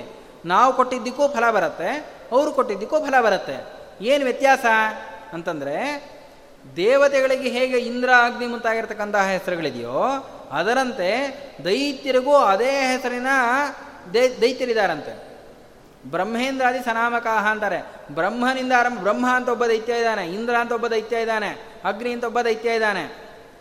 ಯಾರು ಭಗವಂತನ ಸರ್ವೋತ್ತಮತ್ವದ ಚಿಂತನೆ ಇಲ್ಲದೆ ವಾಯುದೇವರ ಜೀವೋತ್ತಮತ್ವದ ಚಿಂತನೆ ಇಲ್ಲದೆ ಯಾರು ಪೂಜೆಯನ್ನು ಮಾಡ್ತಾರೋ ಅಥವಾ ಹೋಮವನ್ನು ಮಾಡ್ತಾರೋ ಅವೆಲ್ಲವನ್ನೂ ಕೂಡ ಯಾರು ತೆಗೆದುಕೊಂಡು ಹೋಗ್ತಾರೆ ಅಂದರೆ ಆಯಾ ಹೆಸರಿನ ದೈತ್ಯರುಗಳು ತೆಗೆದುಕೊಂಡು ಹೋಗ್ತಾರೆ. ಅವ್ರಿಗೂ ಆ ದೈತ್ಯರಿಗೂ ಕೂಡ ದೇಹದ ಶಕ್ತಿ ಬೇಕಲ್ವಾ? ನಾವು ಆಹುತಿಯನ್ನು ಕೊಡ್ತೀವಿ. ಆಹುತಿ ಕೊಟ್ಟಿದ್ದರಿಂದ ಏನಾಗುತ್ತೆ? ದೇವತೆಗಳನ್ನು ಆಹುತಿ ಕೊಟ್ಟಿದ್ದು ಅಗ್ನಿದೇವರು ಆ ಆಹುತಿಯ ಫಲವನ್ನು ದೇವತೆಗಳಿಗೆ ತಲುಪಿಸ್ತಾರೆ. ಆಹುತಿಯಿಂದ ಪುಷ್ಟರಾಗಿರ್ತಕ್ಕಂತಹ ದೇವತೆಗಳು ನಮಗೆ ವರವನ್ನು ಕೊಡ್ತಾರೆ. ಮಳೆ ಬೆಳೆ ಎಲ್ಲ ಆಗತ್ತಲ್ವಾ? ಅದೇ ಥರ ಸಾತ್ವಿಕರಿಗೆ ಹೇಗೆ ಶಕ್ತಿ ಬೇಕೋ ಹಾಗೆ ದುಷ್ಟಜೀವಿರಿಗೂ ಕೂಡ ಸಾತ್ವಿಕರನ್ನು ಬಾಧೆ ಮಾಡಲಿಕ್ಕೆ ಶಕ್ತಿ ಬೇಕು. ದುಷ್ಟರಿಗೆ ಶಕ್ತಿ ಕೊಡೋರು ಯಾರು? ದೇವತೆಗಳು ದುಷ್ಟರಿಗೆ ಶಕ್ತಿ ಕೊಡೋಲ್ಲ.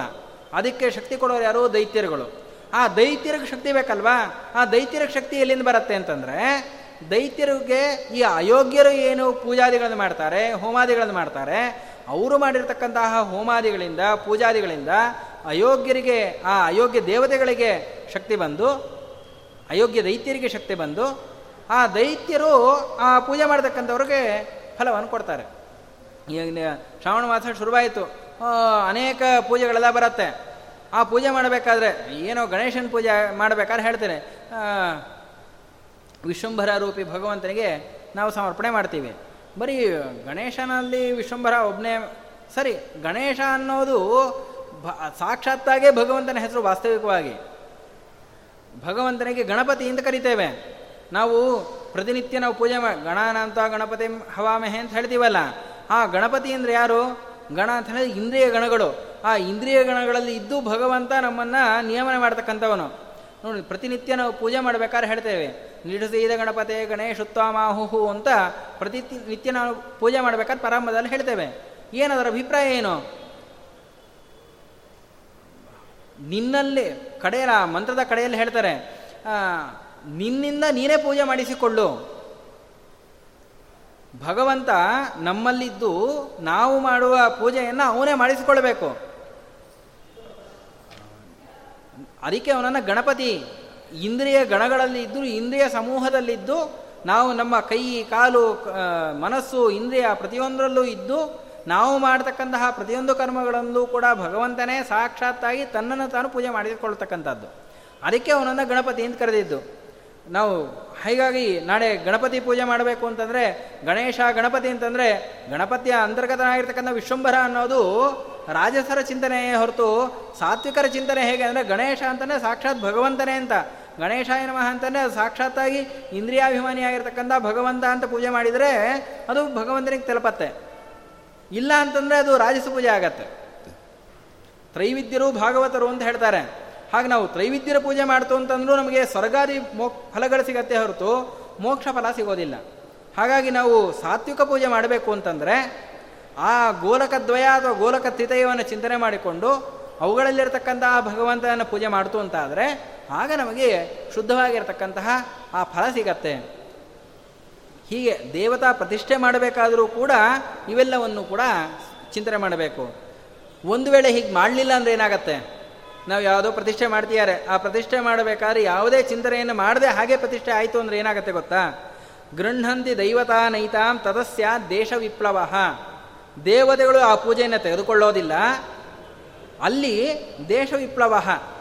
ದೇಶಕ್ಕೆ ಅನೇಕ ರೀತಿಯಾಗಿರ್ತಕ್ಕಂತಹ ರೋಗ ರುಜಿನಗಳು ಬರುತ್ತಂತೆ.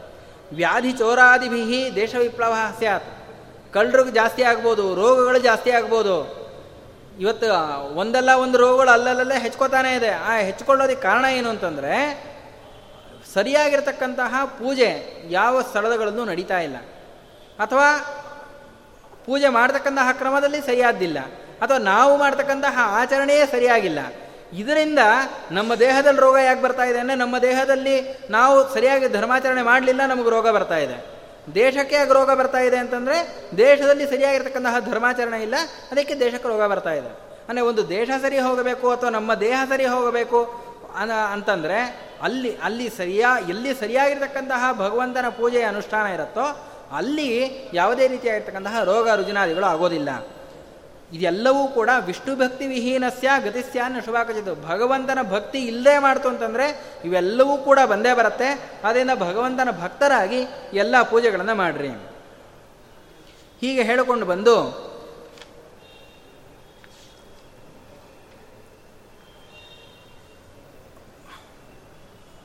ಪ್ರತಿನಿತ್ಯ ಮಾಡಬೇಕಾಗಿರ್ತಕ್ಕಂತಹ ಅನೇಕದಲ್ಲಿ ಯಾವ್ಯಾವ ಮಂತ್ರಗಳನ್ನು ಮಾಡಬೇಕು ಯಾವ ಯಾವ ಮಂತ್ರಗಳು ವಿಶಿಷ್ಟವಾಗಿರತಕ್ಕಂಥದ್ದು ಅನ್ನೋ ಅಂಶವನ್ನು ಆಚಾರ್ಯರು ನಾಲ್ಕನೇ ಅಧ್ಯಾಯದಲ್ಲಿ ಹೇಳ್ತಾರೆ. ಭಗವಂತ ತಂದಸಾರದಲ್ಲಿ ಏನು ಮಂತ್ರಗಳನ್ನು ಹೇಳಿದಾನೋ ಅವುಗಳನ್ನೇ ಸಂಗ್ರಹ ಮಾಡಿ ಹೇಳ್ತೇನೆ ಅಂತ ಪ್ರಾರಂಭ ಮಾಡಿಕೊಂಡು ಪ್ರಾರಂಭದಲ್ಲಿ ವರಾಹ ಮಂತ್ರವನ್ನು ಹೇಳಿಕೊಂಡು ಬರ್ತಾರೆ. ಯಾಕೆ ಅಂತಂದರೆ ವರಾಹ ಮಂತ್ರವನ್ನು ಹೇಳಿದರ ಕಾರಣ ಏನು ಅಂತಂದರೆ ಕೋಲೋಹರಿಹಿ ಸಕಲ ವಾಂಚಿತ ಸಿದ್ಧಯೇಜಹ ಅಂತ. ನಮಗೆ ಏನೇನು ಅಭೀಷ್ಟ ಬೇಕಾಗಿದೆಯೋ ಆ ಎಲ್ಲ ಅಭೀಷ್ಟಗಳನ್ನು ಕೂಡ ಕೊಡ್ತಕ್ಕಂಥವನು ವರಾಹರೂಪಿ ಭಗವಂತ ಅಂತ. ಹಾಗಾಗಿ ವರಾಹ ಮಂತ್ರವನ್ನು ಪ್ರಾರಂಭದಲ್ಲಿ ಉದ್ಧಾರ ಮಾಡಿದ್ದಾನೆ ತಂತ್ರಸಾರದ ಮಹತ್ವವನ್ನು ಹೇಳಬೇಕಾದ್ರೆ ಆಚಾರ್ಯ ಹೇಳ್ತಾರೆ ನಿಮಗೆ ಏನೇನು ಅಪೇಕ್ಷೆ ಅಂತ ಇದೆಯೋ ಎಲ್ಲ ಅಪೇಕ್ಷೆಗಳು ಪೂರ್ಣ ಆಗಬೇಕು ಅಂತಿದ್ರೆ ಅದಕ್ಕೆ ತಂತ್ರಸಾರವನ್ನು ಮಾಡಿರಿ. ತಂದಸಾರವನ್ನು ತಂದಸಾರದಲ್ಲಿ ಹೇಳಿರ್ತಕ್ಕಂತಹ ಮಂತ್ರವನ್ನು ಅನುಷ್ಠಾನ ಮಾಡಬೇಕು ಅಂತಲ್ಲ, ಕನಿಷ್ಠ ಪಕ್ಷ ತಂದಸಾರದ ಮಂತ್ರವನ್ನು ಪಾ, ತಂದಸಾರವನ್ನು ಪಾರಾಯಣ ಮಾಡಿದ್ರೂ ಸಾಕಂತೆ. ಆ ಪಾರಾಯಣ ಮಾಡಿದ್ರೂ ಕೂಡ ನಮಗೆ ಬೇಕಾಗಿರ್ತಕ್ಕಂಥ ಎಲ್ಲ ಫಲ ಸಿಗತ್ತಂತೆ. ಮಧ್ವೀಯದಲ್ಲಿ ಹೇಳ್ತಾರೆ, ಕಸ್ತಂದಸಾರಂ ಸಂಪ್ರಾಪ್ಯ ನ ಸ್ಯಾತ್ ಪರ್ಯಾಪ್ತ ವಾಂಛಿತ ವಾಂಛಿತ. ಯಾ, ಏನೋ ಅಪೇಕ್ಷೆ ಇದೆ, ಆ ಅಪೇಕ್ಷೆ ಇದ್ದವನಿಗೆ ಆ ಅಪೇಕ್ಷೆ ಸಿಗಬೇಕು ಅಂತಂದರೆ ತಂದಸಾರ ಇದ್ದರೆ ಸಾಕಂತೆ. ತಂತ್ರಸಾರ ಒಂದಿತ್ತು ಅಂತಂದರೆ ಅವನು ಏನೇನು ಅಪೇಕ್ಷೆ ಇದೆಯೋ ಎಲ್ಲ ಅಪೇಕ್ಷೆಯನ್ನು ಕೂಡ ಪೂರ್ಣ ಮಾಡ್ಕೊಳ್ಳಿಕ್ಕೆ ಸಾಧ್ಯ ಇದೆ ಅಂತೆ. ಅಂತಹ ವಿಶಿಷ್ಟವಾಗಿರತಕ್ಕಂತಹ ಮಹತ್ವದ ಗ್ರಂಥ ತಂತ್ರಸಾರ ಅಂತ ಹೇಳ್ತಾರೆ. ಹಾಗೆ, ಆ, ವರಾಹದೇವರು ಅಷ್ಟೇ, ಸಕಲ ವಾಂಛಿತ ಸಿದ್ಧಯೇ, ನಮಗೆ ಏನೇನು ಬೇಕಾಗಿದೆಯೋ ಆ ಎಲ್ಲ ಅಭೀಷ್ಟಗಳನ್ನು ಕೊಡ್ತಕ್ಕಂಥವರು ವರಾಹದೇವರಂತೆ. ವರಾಹದೇವರಿಗೆ ವಿಶೇಷವಾಗಿರ್ತಕ್ಕಂಥ ಮಹತ್ವ ಏನಕ್ಕೆ ಅಂತಂದರೆ, ವರಾಹದೇವರು ನಾವು ಇವತ್ತು ಏನೇ ಅನುಷ್ಠಾನ ಮಾಡಬೇಕು ಅಂದರೆ ಭೂಮಿಯಲ್ಲಿ ಇದ್ದೇ ಅನುಷ್ಠಾನ ಮಾಡ್ತಾ ಇರ್ತಕ್ಕಂಥವ್ರು. ನಾವು ಇರತಕ್ಕಂತಹ ಭೂಮಿಯನ್ನು ಉದ್ಧಾರ ಮಾಡಿಕೊಟ್ಟಂಥವ್ರು ವರಾಹದೇವರು ಅಂತಾದರೆ, ನಮಗೆ ನಮ್ಮ ಅನುಷ್ಠಾನವನ್ನು ಮಾಡಬೇಕಾದ್ರೆ ಎರಡು ಬೇಕು. ಒಂದು ದೇವತಾ ಅನುಗ್ರಹ, ಇನ್ನೊಂದು ನಮ್ಮ ಪಿತೃಗಳ ಅನುಗ್ರಹ. ದೇವತಾ ಅನುಗ್ರಹ ಇಲ್ಲ ಅಂತಂದರೂ ನಮ್ಮ ಯಾವ ಕಾರ್ಯಗಳು ಕೂಡ ಸಿದ್ಧ ಸಿದ್ಧಿಯ, ಪಡೆಯೋದಿಲ್ಲ.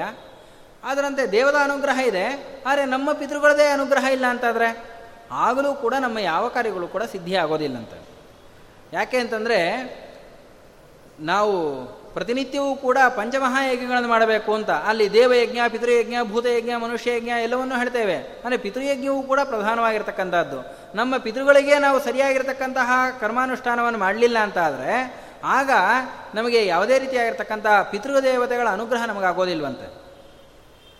ಹಾಗಾದರೆ ಪಿತೃದೇವತೆಗಳ ಅನುಗ್ರಹ ಅಂತಂದರೆ, ಆ ಪಿತೃದೇವತೆಗಳ ಅನುಗ್ರಹ ಹೆಂಗೆ ಪಡೆಯೋದು ಅಂತಂದರೆ, ಆ ಪಿತೃದೇವತೆಗಳಿಗೆ ನಾವು ಮಾಡ್ತಕ್ಕಂಥದ್ದು ಏನು? ಶ್ರಾದ್ದಾದಿಗಳನ್ನು ಮಾಡ್ತಕ್ಕಂಥದ್ದು ಶ್ರಾದ್ದಾದಿಗಳನ್ನು ಮಾಡ್ತು ಅಂತಂದರೆ ಪಿತೃದೇವತೆಗಳಿಗೆ ತೃಪ್ತಿ ಆಗತ್ತೆ, ಅದರಿಂದ ನಮಗೆ ಅನುಗ್ರಹ ಆಗತ್ತೆ. ಸರಿ, ನಾವು ಇವತ್ತು ಪಿತೃ, ಪಿತಾಮಹ, ಪ್ರಪಿತಾಮಹ ಅಂತ ನಾಳೆ ಭಾದ್ರಪದ ಕೃಷ್ಣ ಪಕ್ಷದಲ್ಲಿ ನಾವು ಎಲ್ರಿಗೂ ಶ್ರಾದ್ದ ಮಾಡ್ತೀವಿ. ಸರಿ ಸತ್ತವ್ರು ಯಾವತ್ತೋ ಸತ್ತೋಗಿದ್ದಾರೆ ಇವತ್ತು ಅವ್ರು ಯಾವ ನರಕದಲ್ಲಿದ್ದಾರೋ ಅಥವಾ ಯಾವ ಲೋಕದಲ್ಲಿದ್ದಾರೋ ಗೊತ್ತಿಲ್ಲ. ಹಾಗಾದರೆ ನಾವು ಇವತ್ತು ಅವ್ರಿಗೆ ಕೊಟ್ಟಿದ್ದು ಅವ್ರಿಗೆ ಹೋಗಿ ತಲುಪ್ತಾ ಇದೆಯಾ ಅಂತಂದರೆ, ತಲುಪತ್ತೋ ಇಲ್ಲೋ ಗೊತ್ತಿ, ಹೆಂಗೆ ಗೊತ್ತಾಗತ್ತೆ? ಧರ್ಮಶಾಸ್ತ್ರ ಹೇಳ್ತಾ ಇದೆ ಮಾಡಬೇಕು ಅಂತ ಮಾಡ್ತಾ ಇದ್ದೀವಿ ಆದರೆ ಅಲ್ಲಿದ್ದು ಅವ್ರಿಗೆ ತಲುಪಿಸೋರು ಯಾರು ಅಂತಂದರೆ ಇದೇ ಪ್ರಶ್ನೆಯನ್ನು ಮಹಾಭಾರತದಲ್ಲಿ ಧರ್ಮರಾಜರು ಭೀಷ್ಮರನ್ನು ಕೇಳ್ತಾರೆ. ಸ್ವಾಮಿ, ನಾವು ಇವತ್ತಿಲ್ಲಿ ಶ್ರಾದ್ದ ಮಾಡ್ತಾ ಇದ್ದೀವಿ. ಶ್ರಾದ್ದ ಮಾಡಿದ್ದು ನಮ್ಮ ಹಿರಿಯರಿಗೆ ತಲುಪತ್ತೆ ಅನ್ನೋದಕ್ಕೆ ಏನು ಗಮಕ? ಅದನ್ನು ತಲುಪಿಸೋರು ಯಾರು ಅಂತ. ಅದಕ್ಕೆ ಭೀಷ್ಮಾಚಾರ್ಯ ಹೇಳಿದ್ರು, ಈ ಪಿತೃ ಪಿತಾಮಹ, ಪ್ರಪಿತಾಮಹ ಅಂತಂದರೆ ಬರೀ ನಿಮ್ಮ ಅಪ್ಪ, ತಾತ, ಮುತ್ತಾತ ಅಲ್ಲಪ್ಪ, ಅಲ್ಲಿರ್ತಕ್ಕಂಥವರು ವರಾಹದೇವರು. ಪಿತೃ ಪಿತಾಮಹ ಪ್ರಪಿತಾಮಹ ಅನ್ನೋ ಹೆಸರಿನಿಂದ ವರಾಹದೇವರಿದ್ದು, ವರಾಹದೇವರು ಆಯಾ ಪಿತೃಗಳು ಆ ಕ, ದಿವಸ ಯಾವ ಜೀವ ಜಂತುವಿನಲ್ಲಿ ಹುಟ್ಟಿರ್ತಾರೋ, ಯಾವ ರಾಶಿಯಲ್ಲಿ ಇರ್ತಾರೋ ಅವರಿಗೆ ಅವರು ಅನ್ನೋದಕಾದಿಗಳನ್ನು ಕೊಡ್ತಾರಂತ. ಹಾಗಾಗಿ ನಾವು ಇವತ್ತು ಕೊಡ್ತಕ್ಕಂತಹ ಪಿತೃದೇವತೆಗಳಿಗೆ ಏನು ಪಿಂಡ ಪ್ರದಾನಾದಿಗಳೋ ತರ್ಪಣಾದಿಗಳೋ ಏನಿದೆ, ಅವೆಲ್ಲವೂ ಕೂಡ ತಲುಪಿಸೋನು ಯಾರು ಅಂತಂದರೆ ಭಗವಂತ. ಆ ಭಗವಂತ ಯಾರು? ವರಾಹರೂಪಿ ಭಗವಂತ. ಹಾಗಾಗಿ ವರಾಹರೂಪಿ ಭಗವಂತನನ್ನು ಚಿಂತನೆ ಮಾಡ್ತು ಅಂತಂದರೆ, ಅದು ದೇವತಾ ಚಿಂತನೆಯ ಜೊತೆಗೆ ನಮ್ಮ ಪಿತೃಗಳಿಗೆ ಯಾರು ಅನ್ನಾದು ಕಾದಿಗಳನ್ನು ಕೊಡ್ತಾ ಇದ್ದಾನೋ ಅಂತಹ ರೂಪ ವಿಶೇಷವನ್ನು ಕೂಡ ಚಿಂತನೆ ಮಾಡೋದಂತಾಗತ್ತೆ. ಹಾಗಾಗಿ ಆ ವರಾಹನನ್ನು ಚಿಂತನೆ ಮಾಡಿರಿ. ನಿಮಗೆ ಎಲ್ಲ ಅಭೀಷ್ಟಗಳು ಕೂಡ ಸಿದ್ಧ ಆಗತ್ತೆ ಅಂತ ಹೇಳ್ತಾರೆ. ಇದಾದ ಮೇಲೆ ನಮಗೆ ಎಲ್ಲ ಏನೇ ಧರ್ಮಾನುಷ್ಠಾನ ಮಾಡಬೇಕಾದರೂ ಕೂಡ ಬರೋದೇನು ಅಂತಂದರೆ ದುಡ್ಡಿಲ್ಲ. ಏನೇ ಮಾಡಿ ಉಳಿದಿದ್ದಕ್ಕೆಲ್ಲ ದುಡ್ಡಿರತ್ತೆ. ಧರ್ಮಾನುಷ್ಠಾನ ಮಾಡಬೇಕಾ? ದುಡ್ಡಿಲ್ಲ ಅಂತೀವಿ. ಅದಕ್ಕೋಸ್ಕರ ಆಚಾರ್ಯ ಏನು ಮಾಡಿದ್ರು ಗೊತ್ತಾ? ಶ್ರೀಕರ ಮಂತ್ರವನ್ನು ಹೇಳ್ಕೊಟ್ಟಿದ್ದಾರೆ ನಿಮಗೆ ದುಡ್ಡಿಲ್ವಾ?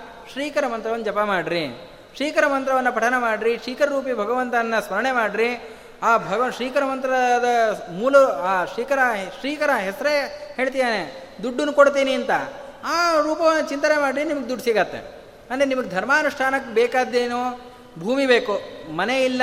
ಎಲ್ಲೋ ಹೋಗಿ ಮಾಡಿ ಎಲ್ಲೋ ಹೋಗಿ ಧರ್ಮಾನುಷ್ಠಾನ ಮಾಡ್ತೀವಿ ಅಂದರೆ ಅದು ಪ್ರಯೋಜನ ಆಗಲ್ಲ. ಅದಕ್ಕೆ ಭೂಮಿ ಕೊಡೋನು ಯಾರು?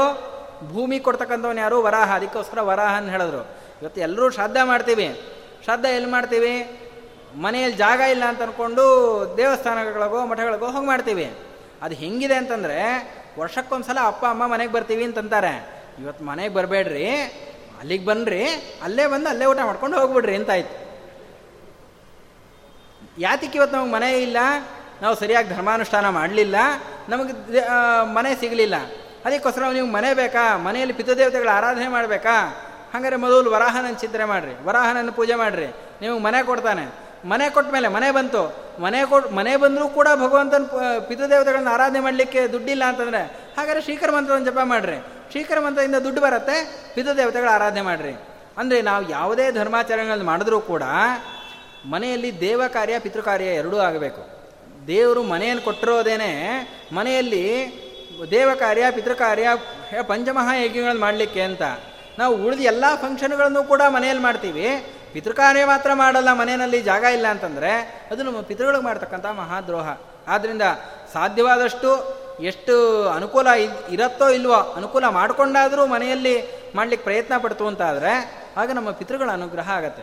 ಮನೆಯಲ್ಲಿ ಪಿತೃ, ದೇವ ಕಾರ್ಯ ಎಷ್ಟು ಪ್ರಧಾನವಾದೋ ಅಷ್ಟೇ ಪ್ರಧಾನವಾದದ್ದು ಪಿತೃಕಾರ್ಯ ಅದನ್ನು ಖಂಡಿತ ಮನೆಯಲ್ಲೇ ಮಾಡಬೇಕಾಗಿರ್ತಕ್ಕಂಥದ್ದು. ಏನು ಮನೆಯಲ್ಲ ಅನಾನುಕೂಲ ಸರ್ವಥಾ ಅನಾನುಕೂಲ ಇದೆ ಅಂತಂದರೆ ಅದಕ್ಕೋಸ್ಕರವೇ ಮಠವನ್ನು ಮಾಡಿರೋದು. ಮಠದಲ್ಲಿ ಮಾಡಬೇಡ್ರಿ ನಾವು ಅಭಿಪ್ರಾಯ ಅಲ್ಲ.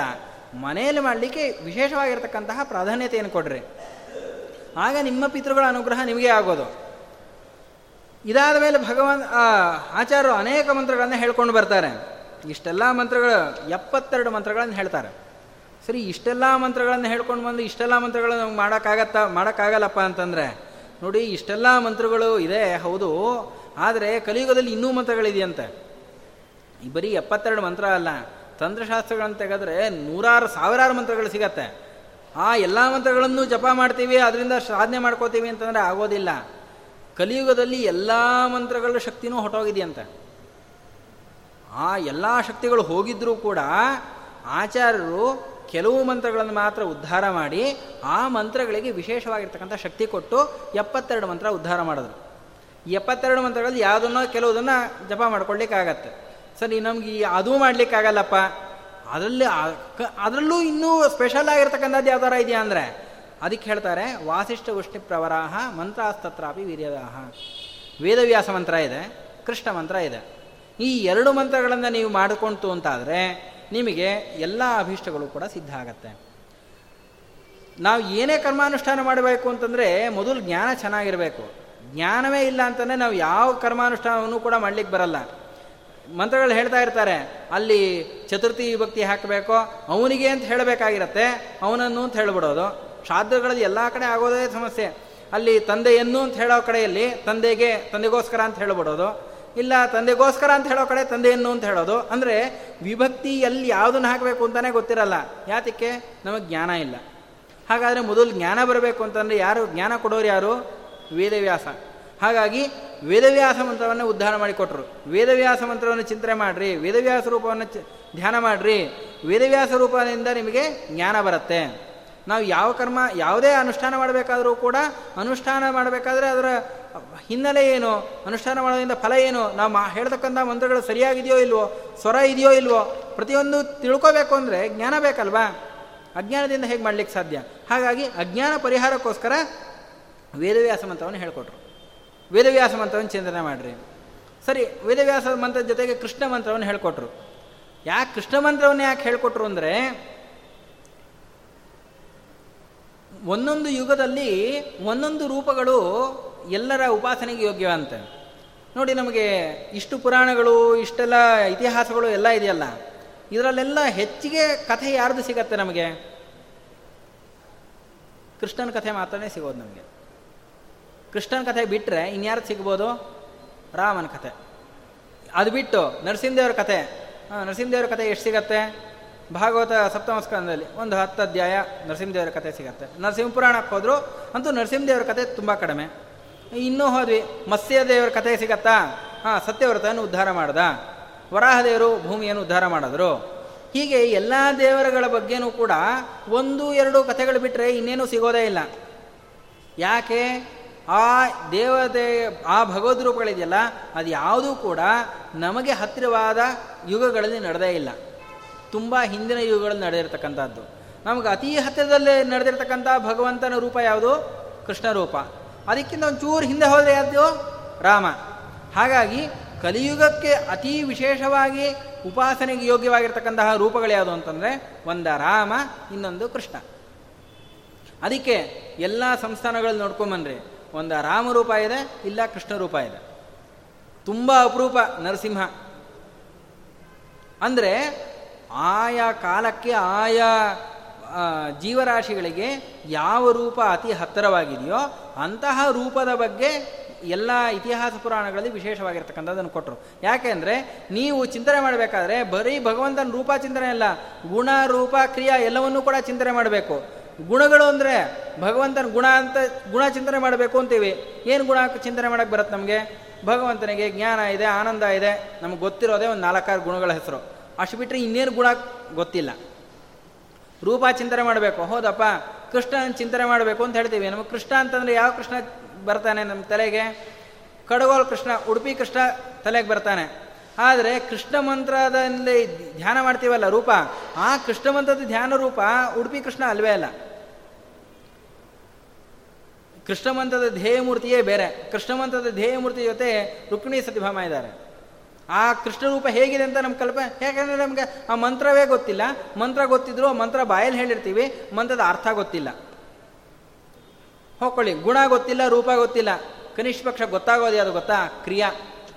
ಕೆಲಸಗಳು. ಕೃಷ್ಣ. ಕೃಷ್ಣ ಏನೇನು ಮಾಡ್ದ? ಕೃಷ್ಣನ ಕತೆ ಹೇಳಲಿಕ್ಕೆ ತುಂಬ ಗೊತ್ತಿದೆ ನಮಗೆ. ಬೇಕಾದಷ್ಟು ಕೃಷ್ಣನ ಕತೆ ಅಂತೂ ಹೇಳ್ಬೋದು. ಹಾಗಾದರೆ ಈ ಭಗವಂತನ ಗುಣರೂಪ ಎಲ್ಲ ಚಿಂತನೆ ಮಾಡೋಕ್ಕಾಗಲ್ಲ. ಕನಿಷ್ಠ ಪಕ್ಷ ಭಗವಂತ ಮಾಡಿರ್ತಕ್ಕಂಥ ಕ್ರಿಯೆಗಳನ್ನಾರ ಚಿಂತನೆ ಮಾಡಿಕೊಳ್ಳ್ರೆ ಅದಕ್ಕೋಸ್ಕರ ಅತಿ ಹತ್ತ ಅನ್ನೋದು ದೃಷ್ಟಿಯಿಂದ ಕೃಷ್ಣನ ಕಥೆಯನ್ನು ಹೇಳಿಕೊಟ್ರು. ಇನ್ನೊಂದು ಸ್ವಲ್ಪ ಹಿಂದಿಂದ ಯಾವುದು ರಾಮದೇವರು. ಹಾಗಾಗಿ ರಾಮದೇವರ ಮಹಾತ್ಮೆ ರಾಮದೇವರ ಮಹಾತ್ಮೆ, ಕೃಷ್ಣನ ಮಹಾತ್ಮೆ ಬಿಟ್ಟರೆ ಉಳಿದ ಯಾವ ದೇವತೆಗಳ ಮಹಾತ್ಮೆಯೂ ನಮ್ಗೆ ಸಿಗೋದೇ ಇಲ್ಲ. ಯಾಕೆಂದರೆ ಅದು ನಮ್ಮ ಉಪಾಸನೆಗೆ ಯೋಗ್ಯವೇ ಅಲ್ಲ. ಹಾಗಾಗಿ ಇವುಗಳನ್ನು ಮಾತ್ರ ಚಿಂತನೆಗೆ ಹೇಳಿಕೊಟ್ಟು ಇವುಗಳನ್ನು ಚಿಂತನೆ ಮಾಡ್ರಿ ಅಂತ. ಅದಕ್ಕೆ ವಾಸಿಷ್ಠ ವೃಷ್ಟಿಪ್ರವರಾಹ ಮಂತ್ರಾಸ್ತತ್ರಾಪಿ ವೀರ್ಯದಾಹ. ನೀವು ಬೇರೆ ಎಲ್ಲ ಮಂತ್ರಗಳನ್ನು ಚಿಂತನೆ ಮಾಡಲಿಕ್ಕಾಗಲ್ಲ ಕೃಷ್ಣ ಮಂತ್ರ ಚಿಂತನೆ ಮಾಡ್ಕೊಳ್ರಿ. ಕೃಷ್ಣ ರೂಪ, ಗುಣ ಎಲ್ಲ ಚಿಂತನೆ ಮಾಡ್ಕೊಳ್ಳಿಕ್ಕಾಗಲ್ಲ ಅದಕ್ಕೋಸ್ಕರ ಪುರಾಣಗಳಲ್ಲಿ ಅವನ ಕಥೆ ಇದೆ. ಆ ಕಥೆನಾರೋ ಕೇಳ್ರಿ ಉದ್ಧಾರ ಆಗಲಿ ಅನ್ನೋ ದೃಷ್ಟಿಯಿಂದ ಆ ಭಗವಂತನ ಮಂತ್ರಗಳನ್ನು ಉದ್ಧಾರ ಮಾಡಿಕೊಟ್ಟಿಯಾನ. ಇದಾದ ಮೇಲೆ ಇಷ್ಟು ಮಾತ್ರ ಅಲ್ಲ, ಬೇರೆ ಬೇರೆ ಮಂತ್ರಗಳನ್ನು ಕೂಡ ಹೇಳಿಯಾರಲ್ಲ. ವರಾಹ ಮಂತ್ರ ಹೇಳಿದ್ದಾರೆ ನರಸಿಂಹ ಮಂತ್ರ ಹೇಳಿದ್ದಾರೆ ಇವೆಲ್ಲ ಯಾಕಪ್ಪ ಹೇಳಿದ್ದು? ಅಂತಂದರೆ ಅದನ್ನು ಚಿಂತನೆ ಮಾಡ್ತಕ್ಕಂಥ ಅಧಿಕಾರಿಗಳು ಬೇರೆ ಬೇರೆ ಇದ್ದಾರೆ. ಅವುಗಳ ಮಹತ್ವವು ಕೂಡ ಬೇರೆ ಬೇರೆ ಇದೆ. ಯಾರೋ ಒಬ್ಬ ಶತ್ರು ನಮಗೆ ತುಂಬ ಹಿಂಸೆ ಮಾಡ್ತಾ ಇದ್ದಾನೆ, ವರಾಹ ಮಂತ್ರವನ್ನು ಚೆನ್ನಾಗಿ ಜಪ ಮಾಡ್ತು ಅಂತಂದರೆ ಆ ಶತ್ರು ನಮಗೆ ಏನೂ ಮಾಡಲಿಕ್ಕಾಗಲ್ವಂತೆ. ನಾ ಯಾರನ್ನಾರೋ ಗೆಲ್ಲಬೇಕಾಗಿದೆ ಆ ಗೆಲ್ಲಬೇಕು ಅಂತಂದರೆ ಶ್ರೀಕರ ಮಂತ್ರವನ್ನು ಜಪ ಮಾಡ್ತು ಅಂತಂದರೆ ಶತ್ರುಗಳ ಮೇಲೆ ನಾವು ಗೆಲ್ಲಿಕ್ಕೆ ಸಾಧ್ಯ ಇದೆಯಂತೆ. ಹೀಗೆ ಒಂದೊಂದು ಮಂತ್ರಕ್ಕೂ ಕೂಡ ವಿಶೇಷವಾಗಿರ್ತಕ್ಕಂಥ, ತನ್ನದೇ ಆಗಿರ್ತಕ್ಕಂಥ ಮಹತ್ವ ಇದೆ. ಹಾಗಾಗಿ ಅಂಥ ಮಂತ್ರಗಳನ್ನು ಚಿಂತನೆ ಮಾಡ್ರಿ ಅಂತ ಹೇಳ, ಹೇಳ್ತಾರೆ. ಇದಾದ ಮೇಲೆ ಇನ್ನೊಂದು ವಿಶೇಷವಾಗಿರ್ತಕ್ಕಂತಹ ಅಂಶವನ್ನು ಇಲ್ಲಿ ಆಚಾರ ಹೇಳ್ತಾರೆ. ನಾವು ಪೂಜೆ ಮಾಡಬೇಕಾದ್ರೆ ಎಲ್ಲ ಕಡೆಯಲ್ಲೂ ಕೂಡ ನೋಡ್ತೀವಿ. ಹಿಂಗೆ ಹಿಂಗೆ ಹಿಂಗೆ ಅಂತ ಇರ್ತಾರೆ. ಏನು ಹಿಂಗೆ ಹಿಂಗೆ ಅನ್ನೋದು ಅಂತಂದರೆ ನ್ಯಾಸ ಅಂತ ಹೆಸರು ಅದಕ್ಕೆ. ನ್ಯಾಸ ಅಂದರೆ ಇಡೋದು ಅಂತ. ಏನು ಹಿಂಗೆ ಅಂದರೆ ಏನು ಇಡೋದು? ಭಗವಂತನ ರೂಪಗಳನ್ನು ಆಯಾ ಸ್ಥಾನಗಳಲ್ಲಿ ಇಡೋದಕ್ಕೆ ನ್ಯಾಸ ಅಂತ ಕರೀತಾರೆ. ನಾವು ಪ್ರತಿನಿತ್ಯ ಪೂಜೆ ಮಾಡಬೇಕಾದರೂ ಕೂಡ ನಮ್ಮ ದೇಹದಲ್ಲೂ ಕೂಡ ಬ, ಇಲ್ಲೆಲ್ಲ ಮುಟ್ಕೋತೀವಲ್ಲ? ಗೋವಿಂದ ಏನು ಮಹಾವಿಷ್ಣು ಏನು ಮಹಾ, ಮುಸುವನ, ಏನು ಮುಟ್ಕೋತೀವಲ್ಲ? ಇವೆಲ್ಲ ನ್ಯಾಸಗಳೇ. ಅಂದರೆ ಈ ಸ್ಥಾನಗಳಲ್ಲಿ ಭಗವಂತ ಇದ್ದಾನೆ ಸುಮ್ಮನೆ ಹಿಂಗೆ ಅನ್ನೋದಲ್ಲ. ಆ ಜಾಗ ಮುಟ್ಕೋಬೇಕು. ಆ ಜಾಗ ಮುಟ್ಟಿದ್ರೆ ಆ ಜಾಗದಲ್ಲಿರ್ತಕ್ಕಂಥ ಭಗವಂತನ ಚಿಂತನೆ ಮಾಡಿದಂತಾಗತ್ತೆ. ಹಾಗೆ ಪೂಜೆ ಮಾಡಬೇಕಾದರೂ ಕೂಡ ನ್ಯಾಸ ಮಾಡಬೇಕು. ಪ್ರತಿಮೆಗಳನ್ನೇ ನ್ಯಾಸ ಮಾಡೋದಂದ್ರೆ ಪ್ರತಿಮೆ ಮುಟ್ಟಿ ನ್ಯಾಸ ಮಾಡೋದಲ್ಲ. ಪ್ರತಿಮೆಯಲ್ಲಿ ದೂರದಿಂದ ಇದ್ದು ದೂರದಲ್ಲಿ ಆ ಶ್ರೇಯಸ್ಸೆಯಿಂದ ಆರಂಭ ಮಾಡಿಕೊಂಡು ಕಾಯನವರೆಗೆ ಇರತಕ್ಕಂಥ ಭಗವಂತನ ರೂಪಗಳನ್ನು ಚಿಂತನೆ ಮಾಡತಕ್ಕಂತಹ ಕ್ರಮ. ಇದನ್ನು ನ್ಯಾಸ ಅಂತ ಕರೀತಾರೆ. ಇದು ನ್ಯಾಸ ನ್ಯಾ ಎಲ್ಲರೂ ನ್ಯಾಸ ಮಾಡ್ತಾರೆ ನ್ಯಾಸ ಮಾಡ್ತಾರೆ ಅಂತ ಬರೀ ನ್ಯಾಸ ಅಂದರೆ ಹಂಗಲ್ಲ. ಅದಕ್ಕೆ ಮೂರು ಥರ ನ್ಯಾಸ ಇದೆ. ಸೃಷ್ಟಿನ್ಯಾಸ, ಸ್ಥಿತಿನ್ಯಾಸ, ಲಯನ್ಯಾಸ ಅಂತ ಮೂರು ಥರ ನ್ಯಾಸ ಇದೆ. ಆ ಮೂರು ಥರ ನ್ಯಾಸ ಯಾರಿಗಪ್ಪ ಅಂತಂದರೆ ಸೃಷ್ಟಿನ್ಯಾಸ ಅಂದರೆ ಬ್ರಹ್ಮಚಾರಿಗಳು ಸೃಷ್ಟಿನ್ಯಾಸ ಮಾಡಬೇಕು. ಗೃಹಸ್ಥರು ಸ್ಥಿತಿನ್ಯಾಸ ಮಾಡಬೇಕು. ಸನ್ಯಾಸಿಗಳು ಲಯನ್ಯಾಸ ಮಾಡಬೇಕು. ಇದೆಲ್ಲ ಪರಂಪರಾ ಪ್ರಾಪ್ತವಾಗಿ ಗುರುಗಳು ಹೇಳಿಕೊಟ್ರೆ ಗೊತ್ತಾಗತ್ತೆ ಹೊರತು ಪುಸ್ತಕ ಇದೆ ನೋಡ್ಕೋತೀವಿ ಅಂತಲೇ ಇದು ಯಾವುದು ಕೂಡ ಗೊತ್ತಾಗೋದಲ್ಲ. ಆದರೆ ಇಂಥದ್ದೆಲ್ಲ ಇದೇ ಮಾಡಬೇಕು ಅನ್ನೋ ಅಂಶವನ್ನು ಇಲ್ಲಿ ಹೇಳ್ತಾರೆ. ಇನ್ನೂ ಎಷ್ಟು ವಿಶೇಷ ಅಂದರೆ ನಮ್ಮ ರಘುನಾಥ ತೀರ್ಥರು ಸಂಪ್ರದಾಯ ಪ್ರವರ್ತಕರು ಅನ್ನೋದಕ್ಕೆ ಇಲ್ಲಿ ಹೇಳಬೇಕಾದ್ರೆ ವ್ಯಾಸರಾಜ ಮಠದಲ್ಲಿ ನ್ಯಾಸ ಮಾಡ ನ್ಯಾಸ ಮಾಡುವ ಕ್ರಮ ಏನು ಅನ್ನೋದನ್ನು ಗ್ರಂಥದಲ್ಲಿ ಬರೀತಾರೆ. ಹಾಗಾಗಿ ಕಂಬಾಲು ರಾಮಚಂದ್ರ ಅಂತ ಇವರು ಕೂಡ ಪೂಜೆಯಲ್ಲಿ, ಅಂದರೆ ಅವರು, ಮಂತ್ರ, ತಂತ್ರದಲ್ಲಿ ಯಾವ ರೀತಿ ನ್ಯಾಸ ಮಾಡಬೇಕು ಅನ್ನೋದನ್ನು ಹೇಳಿಕೊಟ್ರು. ನಾವು ಏಕಾದಶಿ ಉಪವಾಸ ಇವೆಲ್ಲ ತಂತ್ರಗಳು. ಅಂದರೆ ನಾವು ಮಾಡ್ತಕ್ಕಂಥ ಅನುಷ್ಠಾನಗಳು. ಅನುಷ್ಠಾನದಲ್ಲಿರ್ತಕ್ಕಂತಹ ಸಂಪ್ರದಾಯವನ್ನು ಕಂಬಾಲು ರಾಮಚಂದ್ರ ಹೇಳಿಕೊಟ್ರೆ, ಮಂತ್ರಗಳಲ್ಲಿರ್ತಕ್ಕಂತಹ ಸಂಪ್ರದಾಯವನ್ನು ಹೇಳಿಕೊಟ್ಟಂಥವರು ರಘುನಾಥ ತೀರ್ಥರು. ಈ ನ್ಯಾಸಗಳನ್ನೆಲ್ಲ ಮಾಡೋದೇನಕ್ಕೆ ಅಂತಂದರೆ, ಈ ನ್ಯಾಸ ಮಾಡ್ತು ಅಂತಂದರೆ ದೇಹದಲ್ಲಿ ಶುದ್ಧಿ ಬರುತ್ತೆ, ಪ್ರತಿಮೆಯಲ್ಲೂ ಕೂಡ ವಿಶೇಷವಾಗಿರ್ತಕ್ಕಂತಹ ಸನ್ನಿಧಾನ ಬರುತ್ತೆ, ಈ ಥರ ನ್ಯಾಸವನ್ನು ಮಾಡಿ ಪೂಜೆಯನ್ನು ಮಾಡಿರಿ ಅಂತ ಇಷ್ಟೆಲ್ಲ ಹೇಳಿಕೊಂಡು ಬಂದು ಕಡೆಯಲ್ಲಿ ಹೇಳ್ತಾರೆ. ನೋಡಿ, ಇವೆಲ್ಲ ಮಾಡಬೇಕು ಅನ್ನೋದು ಹೌದು ಇವೆಲ್ಲ ಯಾರಿಗೆ ಅಂತಂದರೆ ಯಾರು ಧರ್ಮಾನುಷ್ಠಾನ ಮಾಡ್ತಿರ್ತಾರೋ ಅಂಥವ್ರಿಗೆ ಇವೆಲ್ಲ. ಧರ್ಮಾನುಷ್ಠಾನ ಮಾಡೋರಿಗೆ ಇವೆಲ್ಲವೂ ಕೂಡ ಫಲ ಕೊಡಿಸತ್ತೆ ಹೊರತು ಧರ್ಮಾನುಷ್ಠಾನ ಇಲ್ಲ ಅಂತಂದರೆ ಅವರಿಗೆ ಫಲ ಕೊಡೋದಿಲ್ಲ. ಹಾಗಾದರೆ ಧರ್ಮಾನುಷ್ಠಾನ ಏನು ಅಂತ ಪ್ರಶ್ನೆ ಬರುತ್ತೆ. ಅದಕ್ಕೆ ಯಮ ನಿಯಮ ಅಂತ ಎರಡು ಹೇಳ್ತಾರೆ. ಯಮ ನಿಯಮಗಳು ಅಂತ ಹೇಳಬೇಕಾದ್ರೆ ಅಹಿಂಸಾ, ಸತ್ಯ, ಕದಿದೇ ಇರತಕ್ಕಂತಹದ್ದು, ಬ್ರಹ್ಮಚರ್ಯ ವಿನಾಕಾರಣ ದಾನ ತೆಗೆದುಕೊಳ್ತಕ್ಕಂತಹದ್ದು, ಇವೆಲ್ಲ ಯಮ ಅಂತ ಕರೀತಾರಂತೆ.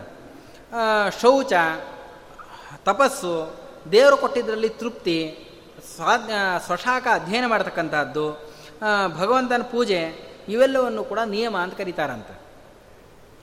ಸರಿ, ಇದರಲ್ಲಿ ಕೆಲವುದನ್ನೆಲ್ಲ ಮಾಡ್ತಾ ಇರ್ತೀವಿ. ಅಹಿಂಸೆ ಸುಮ್ಮ ಸುಮ್ಮನೆ ಯಾರಿಗೂ ಹಿಂಸೆ ಮಾಡಲ್ಲ. ಸತ್ಯ ಹೇಳ್ತೀವಿ, ಸಾಧ್ಯವಾದಷ್ಟು ಸತ್ಯ ಹೇಳ್ತಿರ್ತೀವಿ. ಇನ್ನೊಬ್ರದನ್ನು ಕದಿಯಲ್ಲ. ಅಲ್ಲ, ಕದಿಯೋದು ಅಂತಂದರೆ ಬರೀ ಇನ್ನೊಬ್ಬರು ಪದಾರ್ಥ ಕದಿಯೋದು ಅಂತ ಅಷ್ಟೇ ಅಲ್ಲ. ಕಳ್ಳತನ ಅಂತಂದರೆ ಎಷ್ಟು ಮಟ್ಟಿಗೆ ಇರಬೇಕು ಮಾಡಬಾರ್ದು ಅಂತಂದರೆ ನಮ್ಗೆ ಹೊಟ್ಟೆ ತುಂಬ ಹೋಗಿದೆ. ಹೊಟ್ಟೆ ತುಂಬದ ಮೇಲೆ ಯಾವುದೋ ಒಂದು ಪದಾರ್ಥ ಆಸೆ ಆಗ್ತಾ ಇದೆ. ಹೊಟ್ಟೆ ತುಂಬದ ಮೇಲೆ ಒಂದು ಪದಾರ್ಥ ಆಸೆ ಪಟ್ಟು ತಿಂತು ಅಂತಂದರೆ ಅದು ಇನ್ಯಾರ್ದೋ, ನಿನ್ನ ಹೊಟ್ಟೆ ತುಂಬ ಹೋಗಿದೆ. ತುಂಬದ ಮೇಲೆ ಇನ್ನೊಬ್ಬರು ಇನ್ನೊಂದು ಚೂರು ಆಸೆ ಪಟ್ಟು ಹಾಕಿಸ್ಕೊಂಡ್ರು ಕೂಡ ಅದು ಕದ್ದಂತೆ. ನೀ ಅದನ್ನು ಚೆಲ್ಲಾದ್ರೆ ಎಲೆಯಲ್ಲಿ ಚೆಲ್ಲಿರ್ಬೋದು. ಆ ಎಲೆಯಲ್ಲಿ ಚೆಲ್ಲಿದ್ದನ್ನು ತಿನ್ನೋ ಪ್ರಾಣಿಗಳೋ, ಭಿಕ್ಷುಕರೋ, ಇನ್ಯಾರೋ ಅಧಿಕಾರಿಗಳಿರ್ತಾರೆ. ಅವರ ಪದಾರ್ಥವನ್ನು ನಾವು ತಿನ್ನಂತಾಗತ್ತಲ್ವಾ? ಆ ರೀತಿಯೂ ಕೂಡ ಕದಿಬಾರ್ದಂತೆ. ಇಷ್ಟು ಸೂಕ್ಷ್ಮವಾಗಿರ್ತಕ್ಕಂಥ ಅಸ್ತೇಯ ಬೇಕು ಅಂತ ಹೇಳ್ತಾರೆ. ಇದೆಲ್ಲ ಹೇಳದ ಮೇಲೆ ಶೌಚ ಅಂತ ಹೇಳ್ತಾರೆ. ಶೌಚ ಅಂದರೆ ಶುದ್ಧವಾಗಿರಬೇಕು. ಬರೀ ಶೌಚ ಅಂತಂದರೆ ನೀರಲ್ಲಿ ತೊಳ್ಕೊಂಡ್ರೆ ಕೈ ಬಾಯಿಗಳನ್ನು ಶೌಚ ಆಗೋದಿಲ್ಲ. ಮೃತ್ತಿಕಾ ಶೌಚ ಪ್ರಧಾನವಾಗಿರತಕ್ಕಂಥದ್ದು ಮೃತ್ತಿಕಾ ಶೌಚ ಮಾಡಿಕೊಳ್ಳಿಲ್ಲ ಅಂತಂದರೆ ನಾವು ಏನು ಧರ್ಮಾಚರಣೆ ಮಾಡಿದ್ರೂ ಕೂಡ ಅದು ಯಾವುದು ಕೂಡ ಫಲ ಫಲ, ಫಲಾನೇ ಕೊಡಲ್ವಂತೆ. ಯಾಕೆ ಅಂತಂದರೆ ಇಲ್ಲಿ ಹೇಳ್ತಾರೆ ಕಡೆಗೆ ಇವೆಲ್ಲ ಇದೆಯಲ್ಲ ಮೃತಿಕಾ ಶೌಚವೋ ಅಥವಾ ಹಲ್ಲುಜ್ಜೋದು.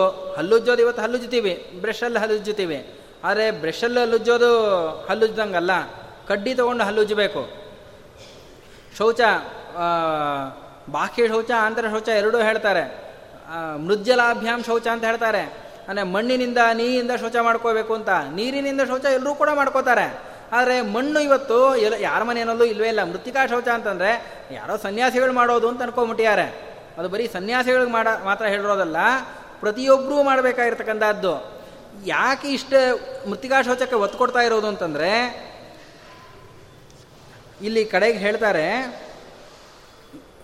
ವ್ಯರ್ಥಮನ್ಯತ. ಈ ಮೃತಿಕಾ ಶೌಚಾದಿಗಳೆಲ್ಲ ಇದೆಯಲ್ಲ, ಇವೆಲ್ಲ ಅಂಗಗಳಂತೆ.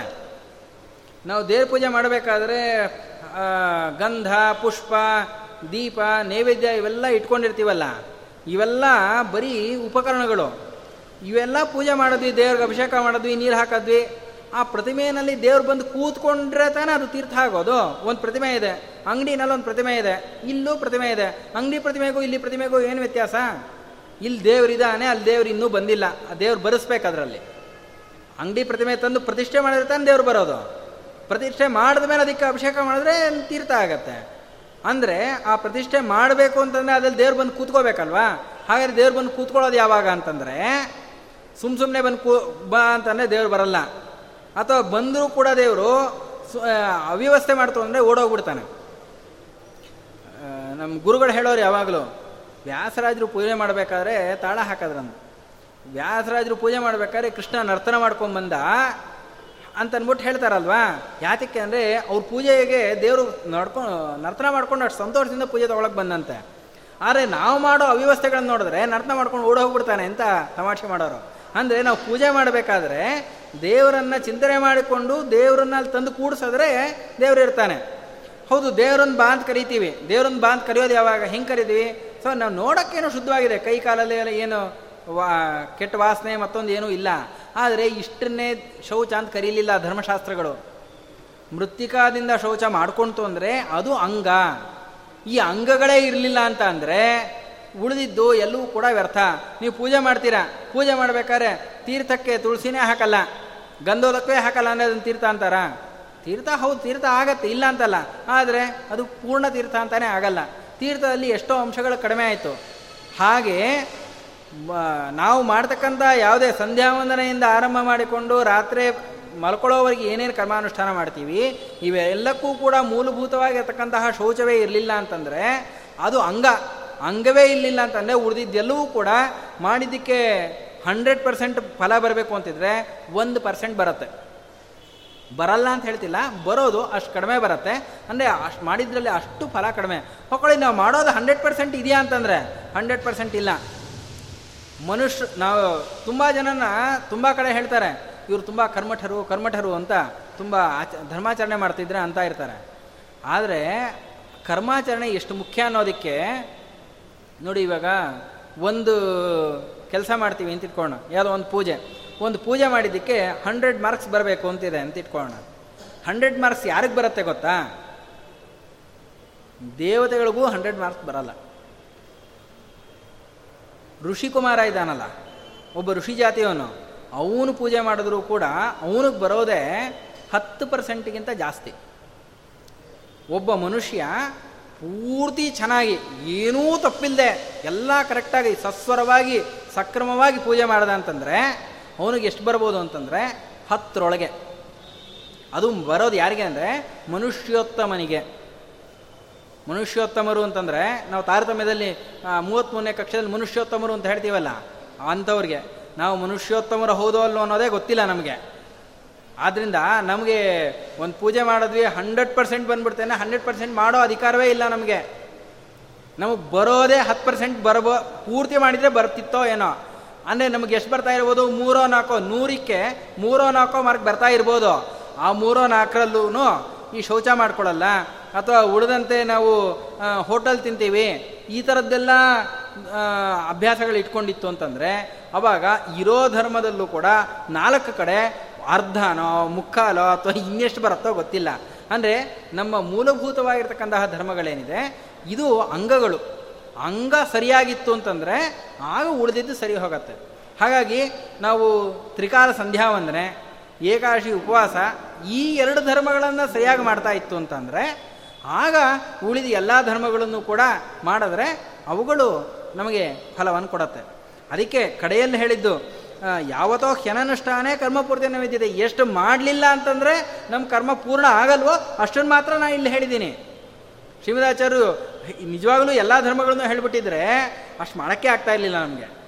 ಮಿನಿಮಮ್ ಮಿನಿಮಮ್ ಏನು ಬೇಕೋ ಅಷ್ಟು ಮಾತ್ರ ಹೇಳಿ ಇಷ್ಟಾರ ಮಾಡಿರಿ. ಇಲ್ಲಾನೇ ನೀವು ಮಾಡಿದ ಪೂರ್ತ, ಪೂರ್ತಿ ಆಗಲ್ಲ. ಇಷ್ಟೆಲ್ಲ ಮಾಡಿಕೊಂಡ್ರೆ ಏನಾರು ಆಗತ್ತಾ ಅಂತಂದರೆ, ಇಷ್ಟೆಲ್ಲ ಮಾಡಿಕೊಂಡ್ರು ಬರೀ ಇವೆಲ್ಲ ಅಂಗಗಳಾಯಿತು. ಇದರ ಜೊತೆಗೆ ಪೂಜೆ ಮಾಡ್ತೀನಿ ಅಂತ ಅಂದ್ಬಿಟ್ಟು ಎಲ್ಲ ಸಾಧನೆಗಳನ್ನು ಇಟ್ಕೊಂಡು ಪೂಜೆ ಮಾಡಿದ್ರೆ, ಆದರೆ ಮೂಲಭೂತವಾಗಿ ಭಗವಂತನ ಚಿಂತನೆಯನ್ನೇ ಅಲ್ಲಿ ಮಾಡಲಿಲ್ಲ ಅಂದರೆ ಅದು ಅಂಗಡಿಯಿಂದ ಪ್ರತಿಮೆ ತಗೊಂಬಂದು ಪಂಚಾಮೃತ ಅಭಿಷೇಕ ಮಾಡಿದ್ರೆ ಏನು ಫಲ ಬರುತ್ತೋ ಅಷ್ಟೇ ಫಲ ಬರುತ್ತೆ. ಅಂದರೆ ಭಗವಂತನ ಚಿಂತನೆ ಬರೀ ಹೊರಗಡೆ ಅಲ್ಲ, ಮಾನಸಿಕವಾಗೂ ನಾವು ಚಿಂತನೆ ಮಾಡ್ತು ಅಂತಂದರೆ ಆಗ ಇವೆಲ್ಲ ಫಲಗಳು ಬರ್ತಕ್ಕಂಥದ್ದು.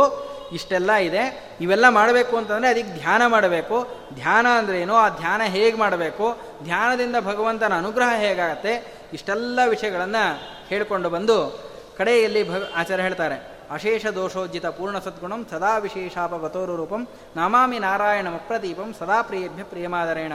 ಭಗವಂತನನ್ನು ನಾವು ಏನು ಚಿಂತನೆ ಮಾಡಲಿಕ್ಕೆ ಆಗ್ತಾ ಇಲ್ಲಪ್ಪ ಕಡೆಗೆ ಏನು ಚಿಂತನೆ ಮಾಡೋಣ ಅಂದರೆ ಭಗವಂತ ಪೂರ್ಣ ಸದ್ಗುಣ. ಅವನಲ್ಲಿ ಯಾವುದೇ ರೀತಿ ರೀತಿಯಾಗಿರ್ತಕ್ಕಂತಹ ದೋಷಗಳಿಲ್ಲ. ಭಗವಂತ ಮೋಕ್ಷವನ್ನು ಕೊಡ್ತಕ್ಕಂಥವನು. ಇಷ್ಟು ಗುಣಗಳನ್ನು ಯಾರೋ ಭಗವಂತನ ಚಿಂತನೆ ಮಾಡಿ, ಇಂಥ ಭಗವಂತನಿಗೆ ನಮಸ್ಕಾರವನ್ನು ಮಾಡಿರಿ. ಈ ಇಂಥ ಹೀಗೆ ಮಾಡ್ತಾ ಇತ್ತು ಅಂದರೆ ಭಗವಂತ ಯಾವತ್ತೋ ನಿಮಗೆ ಅನುಗ್ರಹವನ್ನು ಮಾಡಿ ನಿಮ್ಮ ಉದ್ಧಾರ ಮಾಡ್ತಾನೆ ಅಂತ ಆ ತಂತ್ರಸಾರದ ಉತ್ತರ ಮಂಗಳಾಚರಣೆಯನ್ನು ಮಾಡಿಕೊಟ್ಟಿದ್ದಾರೆ. ಇಲ್ಲಿ ಕಡೆಯಲ್ಲಿ ಶೇಷಚಂದಿಕಾಚಾರ್ಯರು ಹೇಳ್ತಾರೆ, ಯೈರ್ ಹೃದಯಸ್ಥೈಹಿ ಮಹಾಚಾರ್ಯೈಹಿ ವ್ಯಾಖ್ಯಾ ದೇವೈರ್ವಿ ನಿರ್ಮಿತ ನಾನು ಮಾಡಿದ್ದಲ್ಲ ಇದು. ನನ್ನ ಹೃದಯದಲ್ಲಿದ್ದು ಮಹಾಚಾರ್ಯರು, ನಮ್ಮ ಗುರುಗಳೆಲ್ಲರೂ ಕೂಡ ಈ ವ್ಯಾಖ್ಯಾನವನ್ನು ಮಾಡಿರ್ತಕ್ಕಂಥದ್ದು. ಯಾಕೆ ಅಂತಂದರೆ, ಇವರು ಹೇಳ್ತಕ್ಕಂಥ ಪಂಚರಾತ್ರದ ವಾಕ್ಯಗಳು, ಅನೇಕ ಸ್ಮೃತಿ ವಾಕ್ಯಗಳು, ಎಲ್ಲ ಇದು ಇವತ್ತು ಪ್ರ ಉಪಲಬ್ಧವಾಗಿರ್ತಕ್ಕಂಥ ಯಾವ ಗ್ರಂಥಗಳದು ಸಿಗೋದೇ ಇಲ್ಲ.